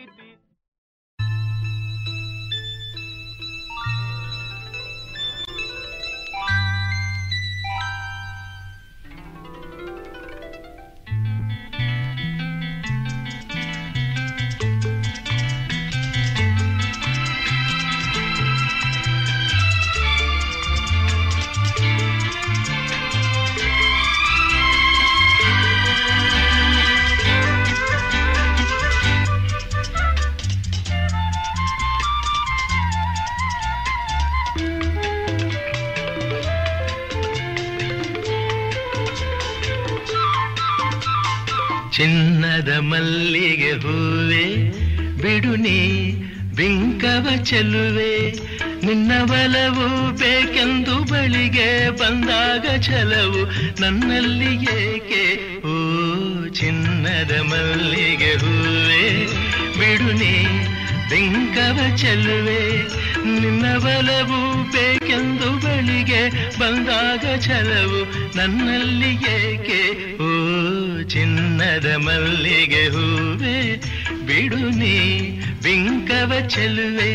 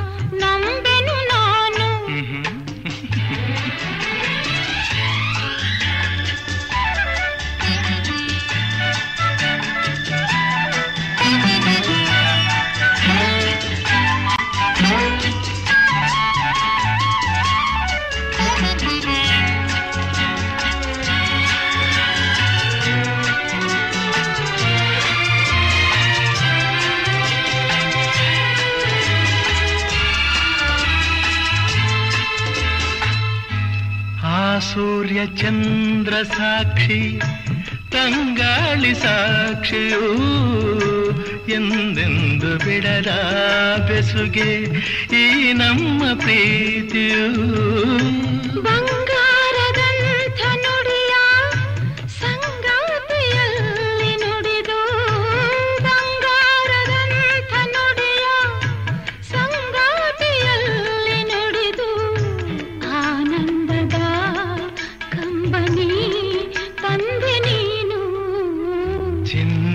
ಮಲ್ಲಿಗೆ ಹೂವೆ ಬಿಡು ನೀ ಬಿಂಕವ ಚೆಲುವೆ. ಹೊನ್ನಿನ ದುಂಬಿಯ ಇನ್ನು ನಿನ್ನ ನಂಬೆನು ನಾನು, ನಿನ್ನ ಬಲವು ಬೇಕೆಂದು ಬಳಿಗೆ ಬಂದಾಗ ಛಲವು ನನ್ನಲ್ಲಿ ಏಕೆ. ಓ ಚಿನ್ನದ ಮಲ್ಲಿಗೆ ಹೂವೆ ಬಿಡು ನೀ ಬಿಂಕದ ಚೆಲುವೆ.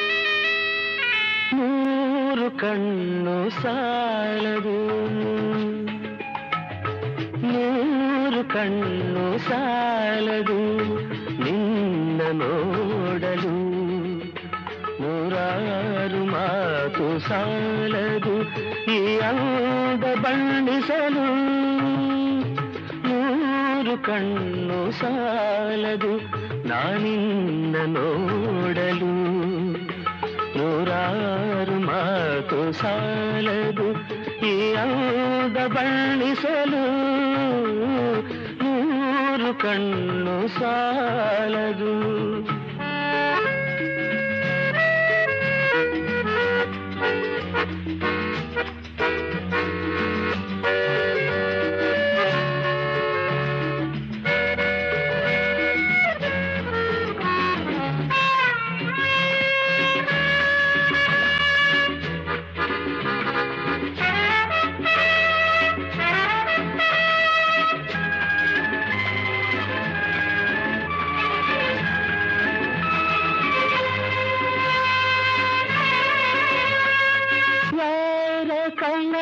ಕನ್ಯೆಯು ಶೃಂಗಾರ ಕಾವ್ಯವೋ, ಯಾರ ಕನಸ ಕನ್ಯೆಯು ಶೃಂಗಾರ ಕಾವ್ಯವೋ, ಈ ಹೊಳೆವ ಕಣ್ಣನೋಟ ಮುಂಗುರುಳ ತುಳುವಾಟ, ಈ ಚೆಲುವ ಮೈಯ ಮಾಟ, ಬಂಗಾರದ ಸಿಂಗಾರಿ ಕಂಡು ಮೂಕನಾದೆನು, ಜನುಮಗನು ಮದಲ್ಲು ನೀ ನನ್ನವಳಿನಿ, ಜನುಮಗನು ಮದಲ್ಲು ನೀ ನನ್ನವಳಿನಿ, ನೂರು ವರುಷವಾಗಲಿ ಮರೆಯಲಾರೆ ಎಂದೆಂದು ನಿನ್ನಾಗಲಿ, ನಾ ದೂರ ಹೋಗನು ನೂರು ವರುಷವಾಗಲಿ.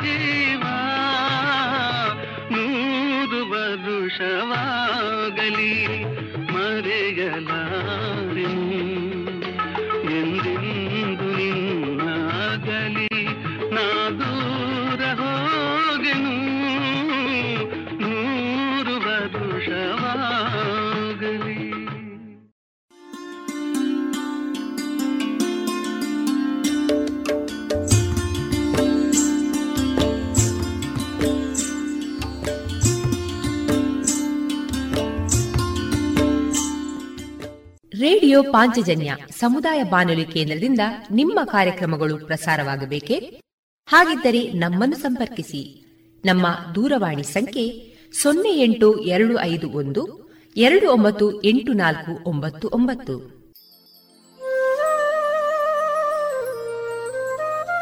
ಗಮನಿಸಿ ಕೇಳುಗರೆ, ನಮ್ಮ ಕಾರ್ಯಕ್ರಮಗಳನ್ನು ವೆಬ್ಸೈಟ್ ಮೂಲಕ ಕೂಡ ಆಲಿಸಬಹುದು. ನಮ್ಮ ವೆಬ್ಸೈಟ್ ವಿಳಾಸ www.radiopanchjanya.com. ಇಲ್ಲಿ ಆರ್ಕೈವ್ಸ್ ನ ಭಾಗಕ್ಕೆ ಹೋಗಿ ಕ್ಲಿಕ್ ಮಾಡಿದರೆ ಹಳೆ ಕಾರ್ಯಕ್ರಮಗಳನ್ನು ಕೂಡ ಆಲಿಸಬಹುದು. ಜೊತೆಗೆ ನಮ್ಮ ಪ್ರಸಾರವನ್ನು ಆಪ್ ಮೂಲಕವೂ ಕೇಳಬಹುದು. ಪ್ಲೇಸ್ಟೋರ್ನಲ್ಲಿ ಪಾಂಚಜನ್ಯ ಸರ್ಚ್ ಮಾಡಿ ಡೌನ್ಲೋಡ್ ಮಾಡಿಕೊಂಡು ತಮ್ಮ ಮೊಬೈಲ್ಗಳಿಗೆ ಇನ್ಸ್ಟಾಲ್ ಮಾಡಿದರೆ ರೇಡಿಯೋ ಪ್ರಸಾರದ ಕಾರ್ಯಕ್ರಮವನ್ನು ನೀವು ಆಲಿಸಬಹುದು. ನಮ್ಮ ಪ್ರಸಾರದ ಬಗೆಗೆ ನಿಮ್ಮ ಅಭಿಪ್ರಾಯಗಳನ್ನು ಹಂಚಿಕೊಳ್ಳಲು ನಮ್ಮ ವಿಳಾಸ ರೇಡಿಯೋ ಪಾಂಚಜನ್ಯ 90.8 FM ಸಮುದಾಯ ಬಾನುಲಿ ಕೇಂದ್ರ, ನೆಹರು ನಗರ, ಪುತ್ತೂರು. ನಮ್ಮ ದೂರವಾಣಿ ಸಂಖ್ಯೆ 08251298499. ಇಮೇಲ್ ವಿಳಾಸ ರೇಡಿಯೋ ಪಾಂಚಜನ್ಯ @gmail.com. ನಮ್ಮ ವಿಳಾಸ ಮತ್ತೊಮ್ಮೆ ರೇಡಿಯೋ ಪಾಂಚಜನ್ಯ 90.8 FM ಸಮುದಾಯ ಬಾನುಲಿ ಕೇಂದ್ರ, ನೆಹರು ನಗರ, ಪುತ್ತೂರು. ನಮ್ಮ ದೂರವಾಣಿ ಸಂಖ್ಯೆ 08251298499. ಇಲ್ಲಿಗೆ ಈ ಹೊತ್ತಿನ ಪ್ರಸಾರ ಕಾರ್ಯಕ್ರಮವನ್ನ ಮುಕ್ತಾಯಗೊಳಿಸುತ್ತಿದ್ದೇವೆ. ಆತ್ಮೀಯ ಕೇಳುಗರಿಗೆಲ್ಲ ರೇಡಿಯೋ ಪಾಂಚಜನ್ಯದ ಬಳಗದ ಪರವಾಗಿ ನಾನು ತೇಜಸ್ವಿ ರಾಜೇಶ್ ಮಾಡುವ ಅನಂತ ವಂದನೆಗಳು.